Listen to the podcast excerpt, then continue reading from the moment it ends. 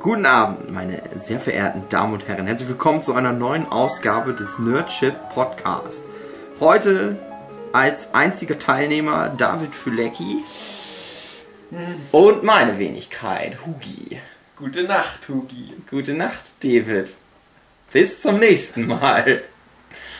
Heutiges Thema ist Gute Nacht, Punpun. Ja. Ein Manga von... Wie heißt der nochmal? Inio Asano. Den hat wahrscheinlich keiner der Zuhörer gelesen. Mhm. Wie machen wir das jetzt, Dave? Spoilern wir wie die Schweine? Nee. Und, oder machen wir spoilern nicht wie die Schweine, aber geben genug Material, Infomaterial raus, in Form unserer Stimmen, statt Flyern, dass die Leute das alle lesen wollen. Ja. Sich vielleicht mal von uns ausleihen. Alle drei Hörer, die uns persönlich kennen, leihen sich dann Gute Nacht Punpun. Wir machen dann irgendwann mal einen Punkt, wo wir mal sagen, jetzt reden wir über die letzten 3-4 Bände. Mhm. Ich glaube, das macht Sinn. Ich glaube, über das Ende muss man schon mal reden, aber wir wollen jetzt nicht den ganzen Comic von Anfang an irgendwelche Story-Details preisgeben. Es ist jetzt, kann man schon mal sagen, es ist ein Slice-of-Life-Comic, Coming-of-Age, wo es jetzt hier schon per Definition nicht so sehr um Story geht. Aber es gibt schon ein paar Punkte, wenn man die nennt, kann man viel ruinieren. Mhm. Es gibt jetzt so ein paar Meilensteine im Laufe der 13 Bände, die das Ding umfasst. Das muss man sich halt verdienen, da muss man halt lange dranbleiben und dann wirkt das halt viel mehr. Wenn wir das jetzt einfach so in die Runde werfen für Leute, die es noch nicht gelesen haben, das wäre halt schade. Aber ich denke, wir können erstmal viel über die Stimmung und wie das Ding aufgebaut ist, was das Ding macht, was Inio Asano dafür Techniken anwendet, darüber können wir ja erstmal eine Runde quatschen. Gibt es mehr als genug drüber zu erzählen und ich glaube, wir können schon mal direkt von Anfang an auch sagen, uns hat es bestimmt gut gefallen, ja. Oder? Wir haben es auch beide erst kürzlich zu Ende gelesen, ich erst diese Woche. Ich habe es ja einfach mal dreist in meine Top 3 Manga reingeschmissen. Also wollen wir es jetzt schon mal empfehlen? Ja. Wer jetzt gar nicht mehr weiterhören will, wenn wir beide sagen, es ist einer der Top-Titel, dann glaube ich, dann könnt ihr da auch schon jetzt für direkt den mal neue Komplettbox heißen Scheiß für allen, den Sailor Moon gefallen hat. Die werden auch für alle, die auf Pokémon, Dragon Ball und Sailor Moon stehen, ist auch Punpun ein guter Manga. Okay. Oder Anime sagt man, glaube ich, dazu. Ja, stimmt. Ja, aber weil du gerade sagst, Top 3, ich habe halt echt überlegt. Ich hatte mal eine längere Pause bei Punpun. Ich gehe jetzt schon mal ein bisschen vorweg, ne, aber ich weiß auch genau wo und warum, aber ja. Ja, genau. Also wir kommen dann später nochmal dazu, wie wir zu dem Manga gekommen sind und wie uns die ersten Bände gefallen haben, aber ich sag mal schon jetzt so viel, ich hatte mal eine längere Pause zwischendurch, wo dann auch schon die letzten Bände allesamt draußen waren. Ich habe irgendwie nicht so den Elan hatte, weiterzulesen. Und hatte dann aber irgendwann nochmal die, obwohl es mir gefallen hatte, also ich fand es von Anfang an recht gut. Und dann habe ich aber irgendwann mal Band, kann ich glaube ich auch direkt sagen, Band 10 dann noch mir mal geschnappt, weil ich nach Band 9 die Pause hatte. Und dann habe ich wirklich die Bände 10 bis 13 innerhalb von kürzester Zeit verschlungen. Wie ich dir gesagt habe. Ja. Dann hätte ich nur einen Band weiter damals schon gelesen, dann hätte ich den schon vor geraumer Zeit durchgelesen. Ja. Aber jetzt sind alle 13 Bände in Deutschland schon lang raus. Übrigens in Deutschland haben wir, glaube ich, auch einen Vorteil gegenüber vielen anderen Ländern, weil das Ding, glaube ich, weltweit nicht so verbreitet ist.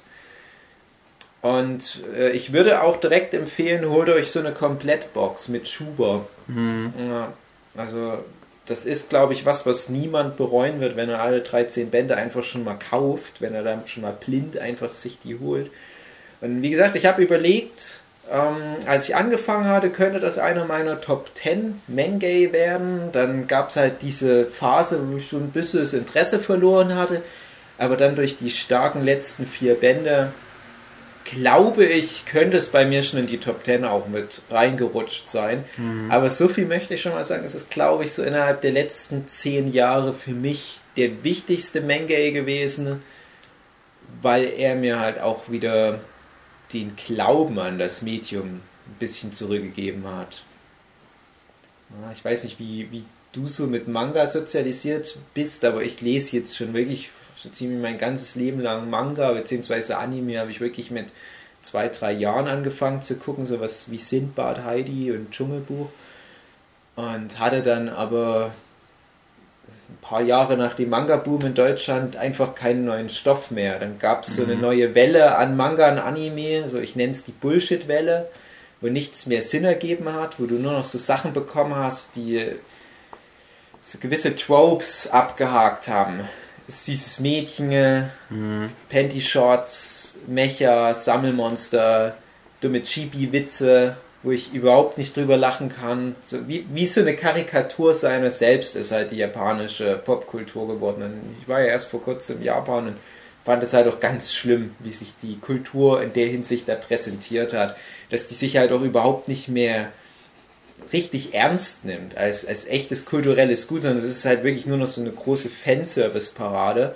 Und ich hatte da wirklich den Glauben aufgegeben, weil ich dachte, ja, Manga und Anime, die haken halt heute nur noch ihre Punkte ab, weil das wirtschaftlich lukrativ ist, und ich habe mehr als genug Leute in meinem Umfeld, die halt genau darauf stehen. Und ich mochte halt aber immer die storyrelevanten Manga oder Anime aus meiner Kindheit, oder halt sowas wie Battle Angel Alita, wo die Charaktere und die Story im Mittelpunkt stehen, oder sowas wie Akira. Ich insert ganz viele gute Manga jetzt hier. Also was hast du ja in den letzten Jahren weniger bekommen? Vielleicht sind viele Titel erschienen, die dann mir vorbeigegangen sind, aber der Punpun ist dann doch mal wieder in meinen Fokus gerückt, und dann war ich von Anfang an gleich wieder besänftigt und habe gemerkt, okay, das wird ein gutes Ding. Ich glaube, ich habe den Vorteil, dass ich ja ein paar Jahre jünger bin und dass ich diese Bullshit-Welle auch mit dem ganzen alten Scheiß noch überbrücken konnte, den ich dann noch sozusagen nachgeholt habe. Ja, so, ich glaube, das ist... Als er hier rauskam, sondern erst dann im Nachhinein mir dann rangeholt habe. Und dann kam Punpun ja auch schon. Ja, beziehungsweise du bist halt so jung, ich glaube, das ist ja schon mit deiner Generation, also die Anfang 90er Jahre Geborenen, beziehungsweise dann halt natürlich später, die sind ja direkt in die Bullshit-Welle reingeboren. Also die dachten halt, das Höchste an dramaturgischer Raffinesse ist halt, dass du am Ende von der Folge Yu-Gi-Oh! Noch nicht weißt, was Yugi als nächstes für eine Karte zieht. Und wir kennen halt aber wirklich noch diese großen epischen Geschichten, wo du ja heute auch mit solchen Serien wie Breaking Bad und Game of Thrones gesagt bekommst, das ist jetzt erst erfunden worden. Die amerikanischen Quality-TV-Serien haben das gerade erst erfunden. Aber wer halt schon seit ein paar Jahrzehnten an dem Medium Anime oder Manga dran ist, der kennt das halt schon und der erwartet sowas. Aber du bekommst halt mittlerweile nicht mehr so diese feinen Story- Aufbauten, diese feinen Konstruktionen mit ich sage jetzt mal, vielen kleinen Elementen, die gestreut werden, wo du viele Payoffs bekommst und Charaktere entwickeln sich. Nee, da wird dann irgendwann mal einfach gesagt, okay, kurz vor Ende, Kraft des Mutes, Transformation, riesiger Roboter wirft mit Planeten um sich, eine geile Alte mit wackelnden Titten und einem Hamster kommt, Ende. Und die Kids kaufen sich dann Spielzeug davon. So funktioniert ja das Medium mittlerweile. Und so viel kann ich schon mal verraten, ne? Punpun macht das nicht. Man wünscht sich's manchmal, aber ohne Mist. Punpun ist so ein Manga. Wir haben noch nicht wirklich was über den Manga gesagt, aber ich sag schon mal so viel. Es ist ein sehr geerdeter Manga, der aber so ein paar fantastische Elemente drin hat. Und deswegen habe ich das bis zum Schluss erwartet, dass Inio Asano in den letzten Kapiteln noch genau so was rausholt. Und ich hätte es okay gefunden. Ist ein bisschen sowas... Naja... Also... naja, kommen wir, wenn wir im Spoiler-Part sind, dann sage ich da nochmal was dazu. Genau. Wollen wir jetzt erstmal auf den Manga an sich ein bisschen mehr eingehen? Wir eiern so viel drum rum. Komm, wir erzählen mal, was es eigentlich mit diesem Ding auf sich hat. Ja. Du machst das. Oh, ich muss das machen. Ja. Also, wir begleiten den jungen Punpun. Er ist, glaube ich, als es losgeht, Mitte Grundschule. Ich glaube so 8 Jahre alt. Und es geht am Anfang, es geht halt um Punpun und um Punpuns Familie. Die leben halt eigentlich ein relativ normales Leben, könntest du sagen.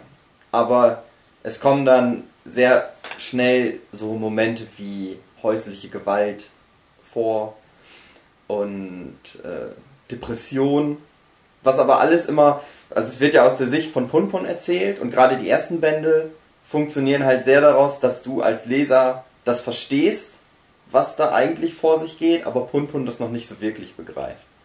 Aber umso älter Punpun wird, umso mehr erschließt ihm sich dann halt auch die Welt. Und einer der Kniffe der Geschichte ist, dass halt alles sehr realistisch gezeichnet ist, bis auf Punpun und Punpuns Familie, die alle so als Vögel dargestellt werden, so Strichmännchen-Vögel. Und ja, so geht's dann halt weiter, beziehungsweise einer der großen wichtigen Punkte ist halt auch Punpuns erste große Liebe. Jetzt geht die weg. Ja, ich bin in Hörweite. Ich bin in Hörweite. Bist du in Hörweite? Tür zu, Toilettenspülung, Auto wird angelassen, Auto fährt weg. Nein, ich habe nur noch die Inspiration. Oh Mann. Ich bin so eine Witzfigur. Die liest jetzt nochmal nach im ersten Band, wie das denn alles war. Ist schon so lange her. Punpun, hier steht's. Punpun. So heißt der. Was guckst du denn jetzt? Nee, ich will nun mal so ein Band Punpun hier mal auf den Tisch legen zur Inspiration. Will die Leute wissen, worum es geht. Ja. Können auch mal reinblättern nebenbei. Der interaktive Podcast. Ja. Ja, das ist halt das Ding. Also es ist halt eine sehr bodenständige Geschichte eigentlich, die aber halt aus seiner Sicht erzählt wird und Punpun ist halt so ein Träumer. Mhm. Du hast halt dann ganz oft, dass er... Also was ich immer gut fand ist, wie er mit dem lieben Gott spricht. Und der liebe Gott wird halt als Foto von einem echten Menschen dargestellt. Wo ich übrigens nie recherchiert habe, wer das sein soll. Ich habe immer gedacht, das wäre er selber. Also es wäre Inio Asano, aber ich glaube nicht. Nee, er ist es nicht. Es ist... Ja, ich weiß also es nicht. Inio Asano können wir dann später auch nochmal bequatschen, aber der sieht ein bisschen anders aus. Ich habe es gibt, naja, was ist denn das? Ein Artbook ist es nicht unbedingt, aber es ist so ein Buch, wo ganz viel, weißt du, es ist so ein Artbook, aber da sind auch viel Interviews und so ein Scheiß drin. Und ich glaube, dass das einer seiner Studienfreunde ist, den er da einfach benutzt hat. Ich meine, dass es da irgendwo drin steht, dass das... Es gibt zumindest ein Interview, wo also Inio Asano und zwei seiner Studienfreunde interviewt werden. Und ich meine, dass der eine Typ das ist von denen. Aber ich habe es auch nie recherchiert, okay. Ich weiß es jetzt nicht genau. Nerdship Podcast, wir... Ja, also ich muss aber auch dazu sagen, wie gesagt, ich habe es erst vor 3 oder 4 Tagen zu Ende gelesen und ich wollte vorher nicht recherchieren. Mhm. Ich wollte mir nichts aus Versehen kaputt spoilern oder was. Weil, wie gesagt, der letzte Band ja schon sehr story-driven dann ist. Mhm. Und ich habe dann aber direkt nach dem Lesen halt dann doch mal geguckt, gibt es da was im Internet, weil ja auch gewisse Symbolik, kommen wir dann später noch dazu, eine Rolle spielt. Und habe halt nichts gefunden. Also wirklich ein paar Reddit-Foren, wo ich aber keinen Bock hatte, weil mich nicht interessiert, was irgendwelche Kids auf Reddit schreiben. Und dann dachte ich, ja komm, wir machen jetzt einfach den Podcast dazu und quatschen jetzt erstmal, was unsere Eindrücke sind, unverfälscht durch irgendwelche Interviews und so weiter. Ich weiß nicht, ob du jetzt das Interview gelesen hast. Ja, ich habe schon mir ein bisschen... Okay, ja, da kannst du ja zumindest was dazu... Das Ding ist, als ich Gute Nacht Punpun gelesen habe und dann so mittendrin war. Das Ding ist zum Beispiel, mein Lieblings-Manga auf der Welt ist ja Dr. Slump. Ja. Und bei Dr. Slump gibt es ja immer diese Zwischensequenzen, wo es dann halt um Akira Toriyama selber geht, wo er halt was darüber erzählt. Und du hast einen ganz guten Eindruck, was das ist für ein Typ. Ja. Und das interessierte mich dann halt auch einfach. Ja. Ich wollte dann halt wissen, okay, was ist Inio Asano für ein Typ? Der halt... Inio Asano. Inio Asano. Ja. Inio Asano. Ist doch egal. Das ist sein Spitzname, den ich ihm gegeben habe. Genau. Sind doch Kumpels. Jan Asano. Janni. Kevin.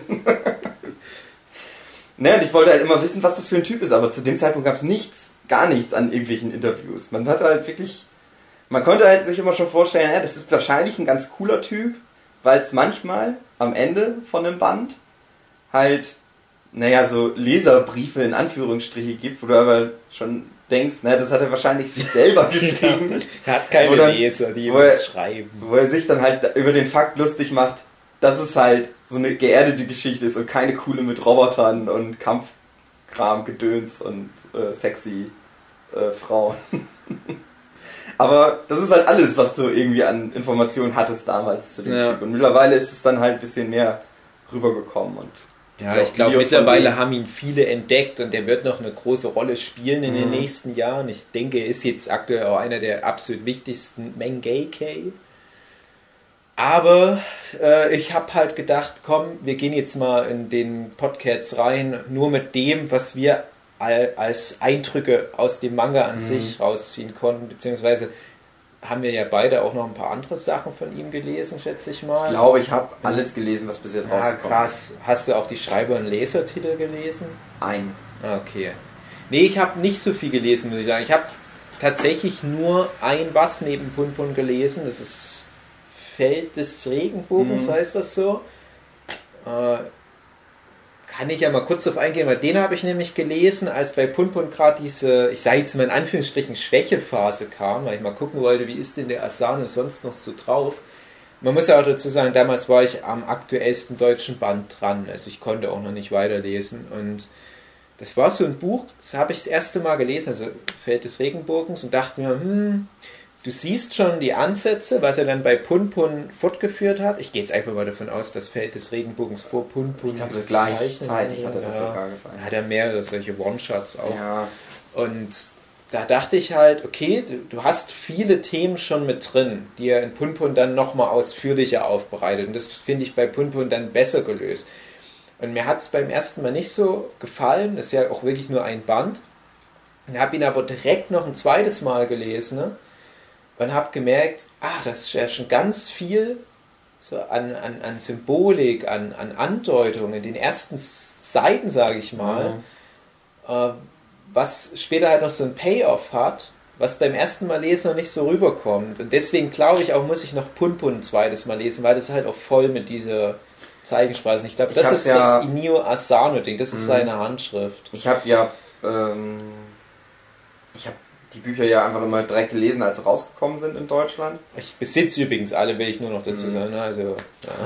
Nur noch? Aber, das kannst du. Man kann die. Nee, damit will ich nur ausdrücken, ich vertraue dem Typ. Also ich glaube, in Inio Asano habe ich halt einfach auch einen Autor gefunden, von dem ich blind jetzt alles lesen werde. Da hat auch Tokyopop gute Arbeit geleistet. Das ist, glaube ich, alles. Also die Bea von Tokyopop, schöne Grüße Bea, ist eine Redakteurin von Tokyopop, die Inio Asano Titel betreut. Ich glaube, das ist wahrscheinlich auch von ihr dann so ein Herzensding, könnte ich mir vorstellen. Und sowas brauchst du. Brauchst halt hin und wieder auch mal so einen persönlichen Bezug zu so einem Werk, um da halt auch so viel Kraft reinzustecken, um dann halt, wie sie jetzt Tokyopop macht, auch wirklich so dieses riesige Line-Up dann zu platzieren und erstmal zu sagen, scheiß drauf, ob das dann kommerziell erfolgreich ist. Und ich hoffe, es ist es. Aber du musst ja erstmal mit viel Mut reingehen, weil das jetzt nicht unbedingt der Stoff ist, nach dem die deutschen Kids lechzen. Ne? Aber ich habe gehört, dass der erste Band Punpun jetzt schon mindestens in der 3. oder 4. Auflage ist. Also es scheint sich ja langsam schon mal ganz gut hochzukämpfen. Ja. Okay, was ich sagen wollte ist, ich hatte Punpun und dann hatte ich auch den letzten Band und ich habe dann gedacht, nee, scheiß drauf, ich lese jetzt nochmal wirklich die ganze Serie bis zu dem Punkt. Und war dann aber, ich weiß nicht, den 6. oder 7. Band hatte ich dann gelesen, hatte dann aber so Bock auf das Ende, dass ich dann doch das Ende dann direkt gelesen habe. Und das ist wirklich so, ich glaube, das hat mir dann nochmal geholfen, wirklich was in den letzten 3 Bänden im Prinzip schon passiert. Aber vor allem auch im letzten Band, weil ich sage immer, der letzte Band, das ist ein großes, langes Finale. Das ist nicht so die letzte Folge, bringt das alles so die Geschichte zu so einem Schluss, sondern dieser ganze letzte Band ist wie so ein richtig langes, abschließendes, was das ganze Ding abschließt. Ja, da wird halt so viel, alles nochmal, im Prinzip echt wirklich alles aus diesen ganzen 13 Bänden oder 12 Bänden, die es davor gab, nochmal irgendwie aufgegriffen und beziehungsweise mindestens die letzten 2 Bände sogar, würde ich sogar sagen. Ja, also es ist schon noch mehr, aber... Also ich hatte schon beim Lesen immer das Gefühl, also ich will jetzt inhaltlich nicht so viel drauf eingehen, aber so Sachen Punpuns Eltern bezüglich, sage ich mal, die teilweise dann aber auch schon in Band 12 passieren, wo ich mir dachte, okay, von dieser und jener Figur werden wir höchstwahrscheinlich nicht nochmal was sehen, weil das ein perfekter Abschluss ist. Und wenn du die Bände dann so zusammen nimmst, dann ergeben die halt wirklich auch ich sage jetzt mal, es soll jetzt niemand schon irgendwie spoilermäßig versuchen einzuordnen, es ist wie so eine große Abschiedstour. Ja. So, das sind die ganzen Figuren, die wir hatten. Ihr habt euch bestimmt die letzten Bände gefragt, warum wir noch so viel Fokus auf den haben. Aber hier, das ist die Begründung, weil die alle irgendwie verflochten sind durch irgendein Netzwerk. So. Ob das jetzt immer so wichtig ist für einen Leser, ist eine andere Frage. Dann kannst du dir auch gleich die Frage stellen, was will ich überhaupt von Punpun? Was hat es überhaupt für eine Aussage? Und na, ich weiß ja nicht, ob du dir noch viel aus den Bänden rausgenommen hast. Ich habe es nicht nochmal gelesen, aber mir sind beim Lesen der letzten Bände noch ein paar Sachen eingefallen, wo ich dachte, ach stimmt, zum Beispiel eine gewisse Figur, die schon am Anfang von Band 2 auftaucht, wo ich mich überhaupt nicht mehr dran erinnern konnte, was mir dann aber wieder so einfällt, ach ja stimmt, da war ja noch so eine Figur. Dann habe ich mir direkt nochmal Band 2 genommen, direkt das erste Kapitel in Band 2 und merke ich, ach fuck, das ist ja die eine der späteren Hauptfiguren. Du weißt wahrscheinlich, wen ich meine oder was ich meine. Hatte ich komplett vergessen. Ja. Und ich glaube, ich werde nochmal stark davon profitieren, wenn ich das jetzt nochmal komplett durchziehe. Ich habe dann auch die ersten Bände nochmal zumindest durchgeblättert. Das ist ja noch ganz gut zumindest eine Erinnerung. Und dann ist mir halt doch viel aufgefallen, was halt in wirklich Band 13 Richtung Ende erst wieder eine Rolle spielt. So ganz viele solche... Also das lohnt sich auf jeden Fall, das zweimal zu lesen, denke ich. Ja. Halt, ich hatte mir das schon gedacht, deswegen hatte ich dann vorher das schon mal mit angefangen, das zu lesen, weil ich halt mal so überlegt habe, naja, du könntest jetzt auch den 13. Band lesen, dann liest du das alles nochmal und dann beim Lesen denkst du immer an das Ende. Mhm. Oder du machst es halt andersrum, du liest jetzt nochmal alles und hast das dann beim Ende den Aha-Moment. Dann halte ich wahrscheinlich so eine Mischung da. Ist einfach. Es ist irgendwie schwer, das Thema zu ordnen, weil Punpun selbst halt nicht so eine klare Struktur hat. Während du bei einem, ja, ich weiß nicht, bei einem seichteren Thema würdest du jetzt sagen, ja, das ist die Machart, das ist der Inhalt, hier noch was zum Autor oder zum Regisseur und hier noch was zu dem Fandom. Aber bei Punpun, das ist alles so durcheinander. Also, du erzählst über den Inhalt, bist aber gleich wieder bei deiner Lebenssituation, wie du dich damals gefühlt hast, als du das gelesen hast, dann bist du gleich wieder bei der Zeichensprache von Punpun, dann bist du wieder beim Autor, dann bist du wieder bei anderen Werken. Es ist, also, ich bitte das zu entschuldigen bei unseren 3 Hörern, aber es ist schwer, das Thema zu ordnen. Aber so ist der Manga. Hey, alles durcheinander. Mhm. Lohnt sich noch was zum Inhalt zu sagen oder wollen wir mal das große Thema, ich sage jetzt mal die generelle Stimmung von Punpun besprechen oder die Zeichensprache? Ich glaube, das sind beides ganz große Sachen, die wir noch vor dem Spoiler teilen. Also ich würde gerne mal darauf eingehen, dass es schwierig ist, den Inhalt wirklich zu fassen, weil auch immer mal zwischen Figuren hin und her gesprungen wird. Es geht halt nicht die ganze Zeit um Punpun, aber es hängt halt irgendwie immer doch mit Punpun zusammen. Ja. Aber es gibt im Prinzip, würde ich sagen, 3 Hauptfiguren. Oh, da bin ich aber gespannt. Was schwierig ist. Also, sage ich jetzt gleich mal so. Aber ich würde sagen, 3 Figuren und an denen hängt sich dann alles, es hängt sowieso alles miteinander zusammen. Aber da hängen dann die ganzen Arcs, als Story-Arcs, das zu bezeichnen, ist halt auch wieder... Freezer-Arcs, Cell-Arcs. Ja, das ist so schwierig. Ja, doch, ich finde schon, dass es gewisse Arcs gibt. Ich finde auch, teilweise sind die Bände in sich ziemlich kohärent. Es gibt zum Beispiel den einen Band, das ist für mich der Punpuns Mutti-Band. Ja, weil der fast komplett nur aus ihrer Sicht ist. Es gibt halt die letzten 3-4 Bände, die dann halt so der Final-Story-Arc waren. Die Bände sind die Quadrilogie oder... Es gibt halt einen Band. Onkel-Arc. Genau, der Onkel-Arc und so weiter. Also ich finde, man kann... Das klingt komisch.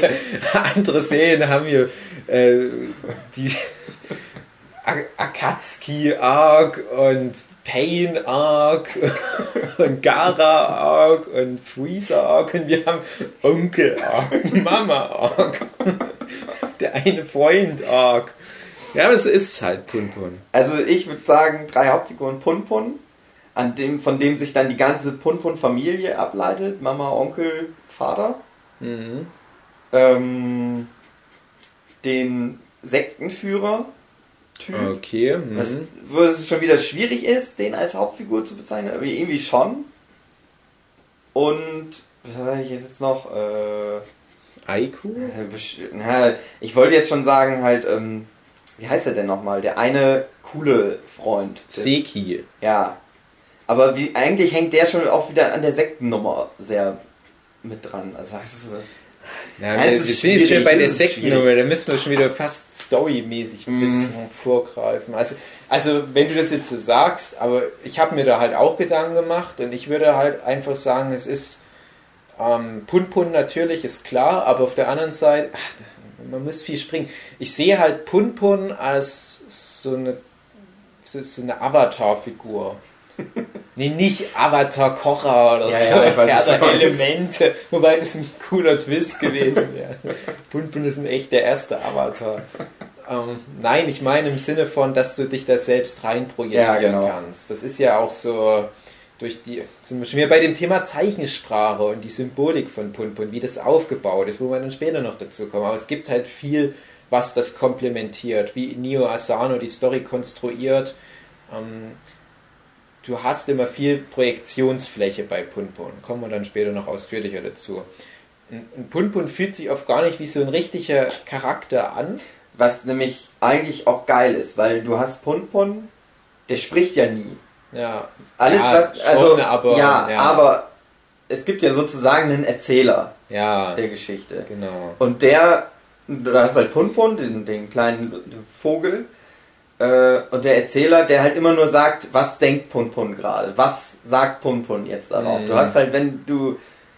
Ja, das ist so, alle anderen Figuren reden halt normal miteinander. Du guckst da so drauf. Aber bei Punpun bist du immer so mittendrin in Punpun selber. Ja, also wir können ja mal kurz das nochmal... Es ist hier schon ein bisschen wieder der andere Punkt vorgegriffen, wie gesagt. Aber ich finde halt bei Punpun interessant... Er ist ja nicht in jedem der 13 Bände die zentrale Figur. Genau. Gerade in Mama Punpun Band oder in Onkel Punpun Band ist er ja dann eher so eine Nebenfigur. Das finde ich ganz interessant und vielleicht haben ja manche Leute Battle Angel Alita gelesen. Ich hoffe, dass jeder, der den Podcast... oh Mann, nee, wahrscheinlich hat es niemand gelesen. Aber bei Battle Angel Alita können wir uns ja auch drauf einigen. Auch einer der besten Manga aller Zeiten. Das ist bei mir vielleicht sogar Platz 2 oder 3 bei meinen All-Time-Favorites. Und bei Battle Angel Alita hast du ja mit Alita eine Figur, die am Anfang der Geschichte wie so Tabula Rasa einfach nur... eine Figur ist, die neu beschrieben werden muss. Ein Cyborg, der das Gedächtnis verloren hat. Und die Figur wird geprägt durch die Figuren, die ihr begegnen. Das ist halt dann der Ido, der sie auf dem Schrottplatz findet. Das ist halt dann ein guter Kerl. Dann trifft sie aber auch böse Leute. Dann verliebt sie sich in einen. Dann findet sie einen perversen, aber genialen Wissenschaftler und so weiter. Und jeder bringt was mit dazu. Was lachst du denn da? Ein Senbei Norimaki-Ten. Ja, taucht zufällig da auf. Das würde sogar irgendwie Sinn machen. Ja, aber du hast halt dann mit Alita eine Figur, die du von Anfang an in ihrer Entwicklung miterlebst und die halt von jedem der Charaktere, denen sie begegnet, was mitbekommt. Wenn sie auf den irren Destinova trifft, wird sie halt selber auch ein bisschen irrer. Wenn sie auf Fokir trifft, in den sie sich verliebt, dann wird sie auch ein bisschen menschlicher wieder. Also es ist immer so ein Spielball der Umstände. Und bei Battle Angel Alita fragen sich auch viele, ja, was bedeutet das jetzt? Und was ist jetzt eigentlich die Story? Und ich denke mir mal, ja, Battle Angel Alita hat jetzt nicht so eine Story mit einem klaren Endpunkt, sondern Battle Angel Alita beschreibt was jetzt das Konzept des kamatronischen Netzwerks ist. Das kamatronische Netzwerk, das bringe ich jetzt bewusst ein, weil es bei Punpun gleich eine Rolle spielen wird, bedeutet einfach nur, wie die Geschicke von vielen Charakteren durch ganz viele Fäden und, ich sage jetzt mal in Anführungsstrichen, Schicksal beeinflusst wird, wie immer wieder Leute sich zufällig treffen. Und du denkst, das ist aber ein Zufall, weil beide durch den Faktor Alita verbunden sind. Alita trifft irgendwo im Laufe ihres Lebens eine Figur XY auf irgendeinem Planet und auf einem ganz anderen Planet viele, viele Millionen Kilometer entfernt trifft sie eine andere Figur und diese Figuren treffen sich dann aber unabhängig von Alita irgendwann und du denkst, das ist aber ein Zufall. Das ist halt das Konzept des karmatronischen Netzwerks und es geht ja weniger um eine große Story, die alles beeinflusst, die klare Meilensteine hat und so weiter. Also es geht halt um dieses Netzwerk. Und da muss man sich drauf einlassen. Und ich finde das cool bei Alita. Und manche Leute mögen es aber nicht. Manche Leute, die wollen in jedem Band Alita als zentrale Figur, die sich durch irgendwelche Roboter schnetzelt. Und dann gibt es auf einmal zwischendurch 3 Bände eine Geschichte von irgendwelchen Vampiren, die sich in der neuen Eiszeit mit Krebs und so weiter rumschlagen müssen. Und da haben viele Leute damals aufgehört mit DC. Ich dachte, das ist das Coolste, weil das jetzt Teil dieses kamatronischen Netzwerks alles ist. Und dann kommt Alita wirklich mal ein paar Bände nicht vor. Und trotzdem bereichert das aber die Figur Alita auf eine gewisse Art und Weise, auf eine indirekte Art und Weise.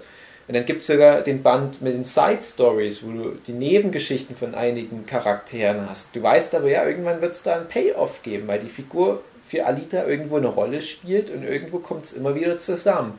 Und dann rundet das der letzte Band von Battle Angel Alita Last Order, den du hoffentlich schon gelesen hast, ja. Der rundet das dann schön ab, weil Alita in dem Band auch im Prinzip keine Rolle spielt, aber ganz viele Figuren treffen sich, die durch Alita verbunden sind. Die merken es, glaube ich, nicht mal, dass die durch Alita verbunden sind. Aber du als Leser merkst, dass genauso funktioniert Punpun. Und du hast halt Punpun als eine relativ uninteressante Hauptfigur. Also, was er dann psychisch im Laufe der Geschichte durchmacht, klammern wir jetzt nochmal aus. Aber du hast halt eine relativ klare Standardfigur, in die du auch viel reinprojizieren kannst dadurch. Aber vor allem geht es halt um die vielen Figuren drumherum, deren Geschichten du miterlebst. Und was ich aber interessant finde an Punpun, irgendwann scheint dir die Figur Punpun zu entgleisen als Leser, weil du dann merkst, obwohl ich praktisch in seinem Kopf drin bin, Großteil der Geschichte, verstehe ich die Figur nicht mehr. Ja, irgendwann hast du diesen Punkt, wo du denkst, Junge, was ist denn los mit dir? Ja, warum? Also ich habe es bei den letzten Bänden so zusammengefasst, es ist nur so ein großes, oh, mach's nicht, Punpun, mach's nicht, oh nein, mach's nicht. Und dann kommt so ein paar Stellen, wo du denkst, ah, ich dachte, ich kenne die Figur und jetzt macht die dieses und jenes. Ja. Oder es werden so ein paar Sachen aus ihrer Vergangenheit erörtert, wo du denkst, ah, okay, die Information hätte ich mal eher gebraucht. Es kommt in Band 12, kommt mal so eine Information von Punpuns Papa, wo du denkst, es wäre gut, die Information von Anfang an gehabt zu haben, weil das von Anfang an dir die Figur erklärt hätte. Bekommst du aber nicht. Und das ist halt so eine interessante Mischung aus, ich bin in der Figur drin, ich bin in ihrem Kopf drin, so wie du ja auch zum Beispiel bei den Harry Potter Büchern in Harry Potter drin bist und alles aus seiner Sicht siehst, alles was er sieht, siehst du, alles was er hört, hörst du, was er nicht hört, hörst du nicht, was er nicht sieht, siehst du nicht.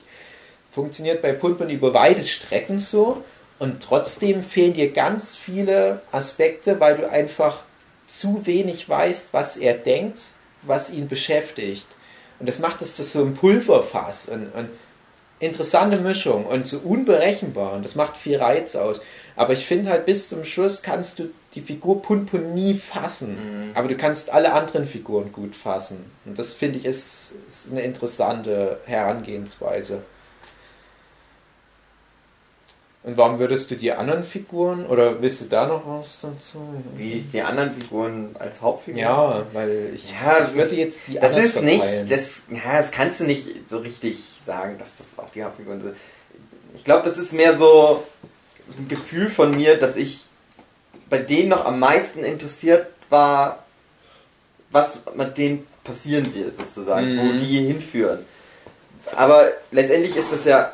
Vorsicht, das Grafiktablett, Dave. Vorsicht. Nein, da passiert nichts. Es passiert dem Grafiktablett nichts. Es liegt schräg. Oh. Schräg ist das neue Gerade. Es ist alles in Ordnung. Das Grafiktablett liegt wunderbar am Tisch. Was habt ihr hier im Bauch? Jetzt künstelt die Spannung auf. Wie in Punpun. Mit der Figur. Sorry, das ist immer so langweilig. Da kommen wir später noch dazu. Ja, daran hätte ich das halt so festgemacht. Das sind die Figuren, wo ich immer am meisten interessiert war. Wo kommen die mal hin? Was ist denn jetzt mit denen? Aber eigentlich ist das Quatsch, weil das sowieso mit allen Figuren irgendwie zusammenhängt. Letztendlich. Das ist halt ein großes Ganzes. Ja. Ja, also ich hätte jetzt zum Beispiel nämlich eher den Onkel von Punpun als eine der Hauptfiguren mit betrachtet, aber der kommt ist halt auch irgendwann mal weg. Sozusagen wie abgeschlossen und dann taucht er halt später nochmal wieder auf. Ja, und dann aber halt auch nur nochmal um Hallo zu sagen. Ja, aber... Und also, das gilt jetzt nicht als Spoiler, oder? Also das ist... Was ist, ich brauch's gar nicht mal lesen, wenn ich schon weiß, dass der Onkel am Ende nicht mehr so oft vorkommt. Nee, aber... Nehmen wir mal die Mutti. In dem Band, wo sie die Hauptrolle spielt, Band 6 ist das, glaube ich. Mhm. Da ist sie ja wirklich auf einmal so die gefühlte Hauptfigur. Und ich musste da an das Buch Junge rettet Freund aus Teich denken. Mhm. Ich spoilere jetzt das Buch Junge rettet Freund aus Teich. Aber du hast halt, das ist ein Buch von Heinz Strunk, sehr zu empfehlen, ist ein sehr gutes Buch. Da geht es halt um die so semi-autobiografische Kindheit vom Autor Heinz Strunk, was ein sehr guter Mensch ist. Besser als wir. Hört euch lieber den Heinz Strunk Punpun Podcast an. Ich bin's, Heinz. Punpun gelesen. Nee, Heinz Strunk, sorry. Da geht's halt um den Junge und das ist sehr ähnlich wie Punpun in gewisser Hinsicht, weil du halt aus der Sicht des pubertierenden Jungen die Welt kennenlernst. Mhm. Dieses Norddeutschland der 70er, 80er Jahre und du denkst also halt... Also einen großen Zeitraum abdeckst, von kleiner Junge bis halt... Und da ist es nämlich genauso, dass der erste Band halt noch... der erste Band, das ist in der erste... Arts aufgeteilt. Genau, der erste Abschnitt ist noch sehr kindlich naiv, genauso wie Punpun, als Punpun 8 Jahre alt ist. Und man sieht alles durch so eine rosarote Brille und alles ist noch so mystisch und auch die Sprache ist so ganz kindlich. Mhm. Das ist halt wirklich so geschrieben, wie es vielleicht ein Kind als Schulaufsatz schreiben würde. Und du bekommst immer ein Bild auf die Mutti zum Beispiel. Mhm. Es geht aber halt auch mehr um sowas wie Schlittenfahren und Opa erzählt Geschichten und Oma hat dieses und jenes gebacken und es gibt wieder so eine Rhabarbertorte und eine Kirschtorte und die mag er am liebsten und dann gibt es wieder Schlittenfahren mit den Freunden und dann gibt es immer einen Zeitsprung und du merkst jedes Mal, die kommt mehr in die Pubertät rein, wird immer mehr zu so einem egozentrischen Pubertätsvollspacko, wie wir ja auch mal waren. Du kannst dich da voll reinprojizieren, weil du denkst, ja, ich war genauso. So, die Hormone spielen verrückt, Mensch, ich bin total verliebt, Schule ist doof, Erwachsene sind doof. Und am Rande geht es immer ein bisschen um die Mutti. Mhm. Und dann hast du am Ende des Buchs so einen Punkt, wo was mit der Mutti passiert und du denkst, fuck, ich war die ganze Zeit sozusagen der stille Beobachter der Aktion des Hauptcharakters. Ich habe dem die ganze Zeit über die Schulter geschaut und habe seine Egozentrik mit auf mich projiziert, weil ich genauso war und ich habe gar nicht gemerkt, dass andere Leute halt auch Probleme haben, weil ich halt den ganzen Weltschmerz auf mich ziehe. Ich bin ja ein pubertierendes Kind. Es kann niemandem schlimmer gehen auf der Welt als mir. Mhm. Ich habe das furchtbarste Leben. Und dann passiert das mit der anderen Figur und du denkst dir, ja fuck, wäre mal die Figur ein bisschen aufmerksamer gewesen. Ein bisschen weniger egozentrisch, hätte sich mehr um andere gekümmert, dann hätte die das kommen sehen. Mhm. Ja, und bei Punpun habe ich halt viele solche Vibes und da gibt es ja auch die Mutti bei Punpun, die du die ersten Bände immer nur aus der Punpun-Sicht siehst. Die wirkt halt wie so eine hysterische, spinnernde Frau. Mhm. Und dann auf einmal wechselt die Perspektive und du merkst auf einmal, ja, die ist ein voll ausgewachsener Charakter mit verschiedenen Aspekten, mit Pros und Kontras, mit einem Leben, mit eigenen Problemen. Und du siehst einige Aspekte nochmal aus ihrer Sicht und die werden auf einmal völlig neu bewertet. Das ist halt auch total, als du dann Punpun aus ihrer Sicht dann halt siehst und dann halt erst so merkst, ja, scheiße, ey. Das ist halt was für ein pubertierendes, egozentrisches Spackenkind. Mhm. Das ist übrigens auch, ich glaube, das habe ich nie in einem Podcast so richtig erzählt, aber irgendwann mache ich dazu mal einen eigenen Podcast, wo ich monologisieren werde. Die Serie Skins, die britische Serie Skins, eine im weitesten Sinne eine Soap-Opera, wo es um 3 Generationen von jungen Menschen geht Und in jeder Generation hast du so etwa 10 Hauptcharaktere und in jeder Folge wechselt die Perspektive zwischen den Hauptcharakteren. Das Interessante ist immer, du fängst mit einer neuen Generation an, jede Generation hat 2 Staffeln, du bekommst immer in der ersten Folge eine Figur und erlebst die Geschichte aus der Sicht dieser Figur und für dich wirkt die Figur wie die fein geschliffenste Charakterstudie des Fernsehens. Ist auch teilweise eine sehr gute Serie, Skins. Hat ein paar Schwächen, aber es kann ich auch sehr empfehlen. Und aus der Sicht von dieser Figur, natürlich auch alles pubertierende Kids, so 16, 17, 18 Jahre alt, wirken alle anderen Figuren wie Stereotype. Mhm. Du hast halt diesen schwanzgesteuerten Farmerboy, du hast den Kiffer, du hast den Aggressiven, du hast den hohlen Sportlertyp, du hast die Lesbe, du hast den Schwulen, du hast den Quoteninder, du hast, ne, gehst alle durch. Und auf einmal wirst du überrascht, weil die nächste Folge aus der Sicht von einer dieser vermeintlichen Stereotypenfiguren erzählt wird. Und du merkst, oh Scheiße, auf einmal wirkt die Figur, die in der ersten Folge halt im Zentrum stand, wirkt jetzt wie ein Stereotyp. Zum Beispiel Stereotyp Coole. Und dieser vermeintliche Stereotyp ist auf einmal eine total komplexe Figur und das funktioniert halt auch gut bei Punpun, gerade auch mit seinen Klassenkameraden. Und du beginnst ja die Geschichte mit so Leuten wie Seki und Kumachan und wie sie alle hießen und dann wechseln mal die Perspektiven und du merkst, okay, es lohnt sich da mal in die anderen Figuren so reinzufitzen. Ob das am Ende einen großen Payoff gibt für dich als Leser, ist halt eine andere Frage. Also ich muss sagen, bei manchen Figuren habe ich dann hinterfragt, warum die jetzt mal eine Zeit lang im Fokus standen. Aber ich finde, es ist eine interessante Leseerfahrung einfach nur. Es ist interessant konstruiert. Man darf da halt nicht bei jedem jetzt storymäßig zu viel Bogen erwarten. Also es hat nicht jede Figur dann wirklich so einen Endpunkt. Ja. So ist es Leben, ja. Das ist ja das Ding halt auch irgendwie, auch bei Punpun ist es halt so, das wird zwar irgendwie zu einem Endpunkt geführt, aber es geht ja weiter. Das ist ja nicht so, dass die Welt dann aufhört zu existieren. Spoiler, vielleicht hört es ja doch auf. Vielleicht darum geht es ja eigentlich in dem Band. Das ist ja so ein Dauerthema.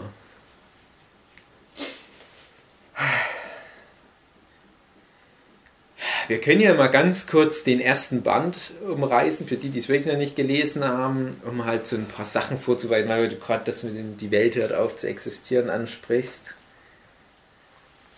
Es geht hier darum, dass Punpun am Anfang halt auch noch so diesen naiven Blick auf die Welt hat und geht noch zur Schule und die neue Mitschülerin Aiko Tanaka, oder wie sie mit Nachnamen heißt, kommt in die Klasse und er ist auf den ersten Blick total in die verliebt und baut sich da halt so sein Traumgemälde auf, wie er halt sein Leben mit ihr verbringt und auf den Punpun-Planeten mit ihr auswandert und sie mag ihn halt auch und er hat noch seine Freunde und die machen so Kinderkram und gucken heimlich Pornos und gehen spielen und alles wirkt halt noch wie so typische Kindheit.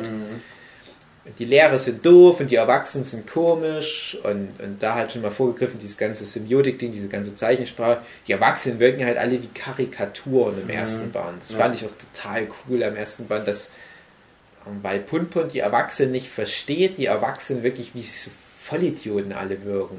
Total überzeichnete Comicfiguren. Und ist ja klar, also woher soll es Punpun auch besser wissen? Ihm ist der Ernst des Lebens bisher noch nicht so richtig klar geworden. Und es gibt da aber immer mal so ein paar Elemente schon, wo du merkst, irgendwas steckt da dahinter. Zum Beispiel mit dem Gott, den Punpun sieht. Diese Studienkamerad von Inio Asano. Es gibt noch mehr. Oh Gott. Es gibt so viele Götter, wenn man sich das nochmal überlegt. Aber Punpun hat halt seinen eigenen Gott, was halt einfach nur so ein japanischer Typ mit Brille und Afro ist. Ein realistisches Foto, was da immer so reinkopiert wird. Und der kann da halt beten mit dem, indem er sagt, lieber Gott, schnicke die Schnack. Und dann kommt Gott und redet mit Punpun und hilft aber irgendwie nicht so richtig. Das ist der unhilfreichste Typ der Welt. Also glaube ich, sein Onkel hat ihm da mal diesen Floh ins Ohr gesetzt mit diesem Gott. Und ja, er hat halt so seinen typischen Kinderproblem. Auch so ein schöner Moment, was dann Jahre später mal irgendwie ist und der Onkel sich dann überhaupt nicht mehr daran erinnern kann, dass ich ihm das mal erzählt habe. Also ich dachte, hey, lieber Gott, für Punpun ist das ja, wie sich dann rausstellt, so ein ganz zentrales Ding, was ihm durch sein Leben bekleidet, dieser dämliche Gott da. Es ist halt, es ist sein Bezug zur Religion einfach. Also auch da kann man halt das als Projektionsfläche nehmen. Du kannst ja diesen Afro-Gott austauschen durch deinen christlichen Gott, durch deinen buddhistischen Gott, durch den Kacke-Gott. Ja? Also du hast halt überall halt so die Punkte, wo du sagst, okay, ich verstehe die Figur trotzdem. Also wenn du religiös erzogen bist, dann projizierst du da halt deinen eigenen Glauben darauf. Wenn du nicht religiös bist, ist es genauso gut, weil es ist ziemlich atheistisch, wie der Comic aufgebaut ist. Kannst du halt auch rangehen. Aber das ist halt alles so durch diese Kinderbrille und es ist nicht wirklich Plot da.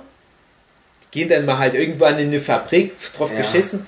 Aber da gibt es halt mal diesen einen Moment, wo die Freundin Aiko dann mal sowas erwähnt wie, wusstest du, Punpun, dass die Erde irgendwann mal untergeht? Und in diesem Setting, bei diesem Comic, wo du nie weißt, was als nächstes passiert, der zwar schon geerdet ist, der aber halt sehr viel expressionistische Zeichensprache verwendet, hatte ich mir schon gedacht, ja, auf eine gewisse Art und Weise könnte das ja mal eine Bedeutung haben. Mhm. Vielleicht geht ja auf eine gewisse metaphysische, metaphorische, analogistische Art und Weise die Erde unter im Laufe der Geschichte. Und das kann man ja auch für sich so rein interpretieren. Nach 13 Bänden findet jeder bestimmt für sich irgendwo einen Punkt, wo er sagen kann, ah, das ist dieses Weltuntergangsszenario, was angeteasert wurde. Ja, also du weißt vielleicht jetzt auch ein paar Punkte auf Anhieb, die das sein könnten. Du hast halt nicht so eine ganz klare Story, aber dieser Weltuntergang wird immer wieder thematisiert. Ja, ja, du wolltest sagen, man ist sich nie sicher darüber, was kommt. Und das ist nämlich das, was ich vorhin mal meinte, dass ich wirklich bis zum letzten Band nicht wusste, ob vielleicht wirklich am Ende die Riesenroboter noch kommen. Und das meine ich ja gar nicht im Sinne von, das war die ganze Zeit eigentlich eher so ein fantastisches Dragon Ball Szenario und es geht um das Erwachen der Macht in normalen Menschen, sondern wenn, dann hätte ich es mir halt auch in so einem metaphorischen Sinne vorgestellt. Noch eine Filmempfehlung von mir. Der Film Dead or Alive, den wahrscheinlich niemand gesehen hat. Und ich meine nicht die super schlechte Videospielverfilmung, sondern ich meine den japanischen Polizei versus Yakuza-Film. Und das ist so eine Reihe, gibt es 3 Teile.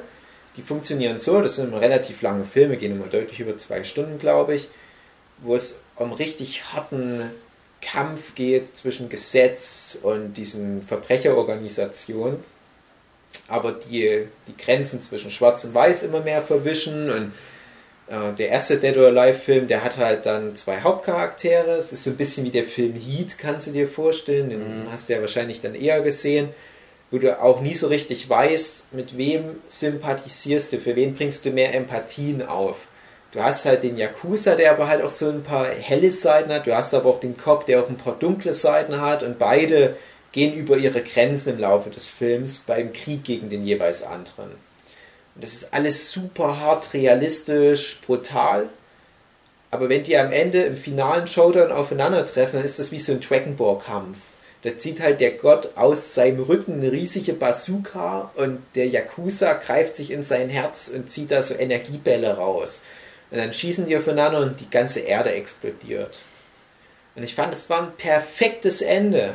Und da habe ich gemerkt, ja, du kannst bei jedem Film, bei jeder Geschichte kannst du so ein Ende am Ende ranpacken, weil das ja den Film nicht schlechter macht. Das ist halt eine metaphorische Aussage. Die haben gegenseitig ihre Welt zerstört. Die haben so einen harten, erbitterten Krieg gegeneinander gekämpft, dass für die ist es vorbei, für die ist die Welt jeweils untergegangen. Und sowas hatte ich bei Punpun irgendwie erwartet, dass am Ende wirklich Punpun steigt in seinen Mecha-Anzug und insert irgendeine andere Figur, mit der er halt eine Art Konflikt hat, steigt in den Mecha-Anzug oder in so einen riesen Godzilla-Anzug und die kämpfen und Shinjuku wird zerstört.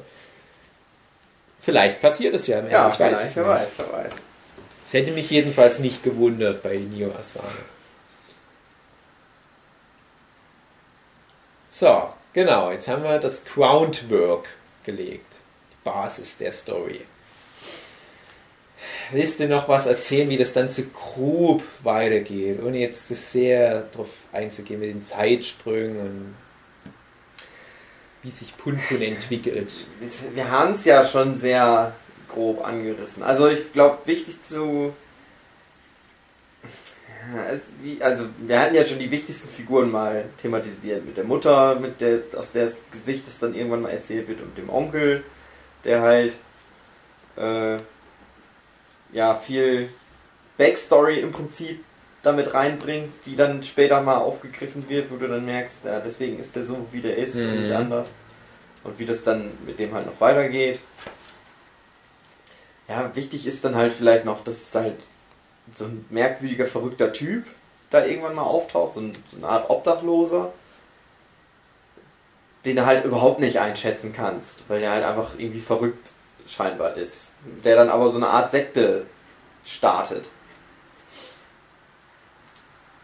Und da habe ich halt immer diesen Bezug zu, es könnte die Welt mal untergehen. Da hatte ich den Typ immer im Verdacht, dass der irgendwas damit zu tun haben könnte. Mhm. Aber ja, es ist schwierig jetzt darüber noch viel mehr zu erzählen, weil man müsste, das ist halt, wenn du dann nur drüber so erzählst, dann bringt das nichts. Man muss das halt eigentlich gelesen haben. Ja, das stimmt schon.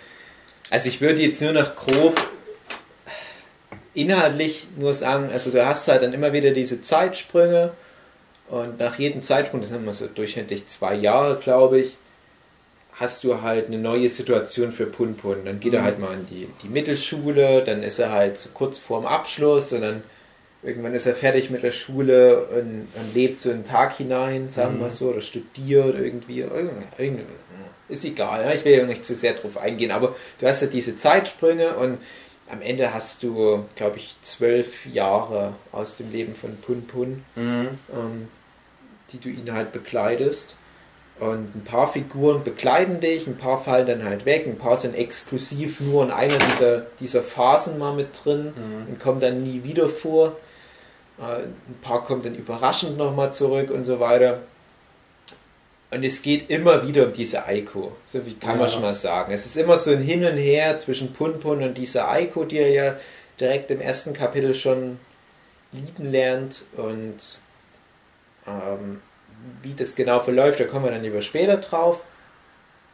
Aber das ist halt so die Motivation. Das ist immer das, was Punpun antreibt. Immer auf irgendeine Art und Weise ist es Aiko. Und das äußert sich aber in jedem seiner Lebensabschnitte anders. Und das ist auch so ein bisschen die Faszination an Punpun. Du liest die ersten 2 Bände und denkst, mir gefällt dieser 8-jährige Punpun und wie er die Welt sieht. Das macht mir Spaß. Dann kommt dieser harte Cut 2 Jahre später. Punpun ist mittlerweile ganz anders drauf. Die Erwachsenen wirken auch nicht mehr ganz so karikiert, sondern schon mehr wie Erwachsene, weil Punpun sich natürlich den Erwachsenenwerden annähert. Und dann denkst du erstmal vielleicht, also mir ging es zumindest so, schade, ich mochte das vorher mehr, aber dann lernst du wieder neue Aspekte zu finden oder interessant zu finden und kannst dich da auch wieder besser reinfitzen, oder du hast halt eine neue Projektionsfläche. Dann kommt der nächste Cut, und das ist dann noch der Cut, wo ich dann so ein bisschen erstmal ausgestiegen bin, weil es mir dann schon zu geerdet war, weil es alles zu normal ist. Aber selbst da hast du wieder Aspekte, wo du dann merkst, okay, aber das hätte mit der ersten oder zweiten Zeitform hätte es nicht geklappt, die Geschichte so zu erzählen. Ne? Und das macht immer eine Faszination aus. Und ich kann auch sagen, es gibt keine richtig schwachen Phasen in Punpun. Es gibt sehr viele sehr starke Phasen, aber es gibt halt sehr viele Phasen, wo du dich halt fragst, um was geht's jetzt eigentlich? Aber auf eine Art und Weise, wo du trotzdem gern weiterliest, wo du halt unbedingt wissen willst, was jetzt passiert. Manche Sachen werden noch nie aufgelöst, aber das ist halt immer in so einer komischen, skurrilen Art und Weise erzählt, dass es interessant bleibt. Und gerade bei so einem Slice-of-Life-Thema ist das ja auch oft eine Schwierigkeit. Also es ist halt so ein Mischmasch aus Story-Elementen, komischen Charakteren und dieser Zeichensprache, dass du irgendwie bei Laune gehalten wirst. Ja, viel mehr storymäßig können wir jetzt wahrscheinlich wirklich nicht erzählen, ohne zu spoilern. Es ist halt wirklich es ist ein normales Leben von einem normalen japanischen Typ, was an manchen Stellen einfach entgleist. Da kommen wir dann später dazu. Jetzt können wir aber noch, bevor wir spoilern, zu der interessanten Zeichensprache kommen. Ich glaube, da kommen wir dann wahrscheinlich schon so ein bisschen in das Spoiler-Territorium rein. Oder willst du noch was, wie du zu Punpun gekommen bist, erstmal? Du hast gesagt, liest das Buch. Ich habe dir das empfohlen. Ja, im Prinzip. Du hast, ja, du hast damals diesen Comic gemacht, dass du jemanden auf der Buchmesse lang und breit davon erzählt hast, wie gut Punpun ist. Und das Mädel guckt sich das an und sagt, das Cover ist ja ganz gelb, das kaufe ich nicht. Also, ich kann es ja mal kurz bei mir ausführen. Ich habe jetzt schon die Bea erwähnt, die Redakteurin von Punpun. Redakteurin bei Tokyopop. Und vielleicht für die, die es nicht wissen, ich zeichne ja für Tokyopop manchmal lustige Bilder. Und ich glaube, ich will jetzt nichts Falsches sagen, ich glaube, die Bea war damals noch relativ frisch im Verlag. Und ich bin der Meinung, sie hat mir das empfohlen oder vielleicht war ich in der Redaktion und sie hat da gerade dran gearbeitet und ich habe mich informiert, was das ist und sie meinte, das ist total cool und sie hat mir das jedenfalls irgendwann mal empfohlen. Und Leute, die mich kennen, wissen, man empfiehlt mir lieber nichts, weil ich alles scheiße finde, höchstwahrscheinlich. Aber vielleicht kannte sie mich noch nicht gut genug und hat gedacht, ach komm, das ist ein gutes Ding, das empfehle ich Ihnen mal. Und ich dachte, ja, okay, dann lese ich es auch mal. Wenn mir jemand was empfiehlt, dann gucke ich mir das auch an und lese es. Aber normalerweise mit einer Wahrscheinlichkeit von, ich sag mal, mindestens 80% gefällt es mir dann nicht.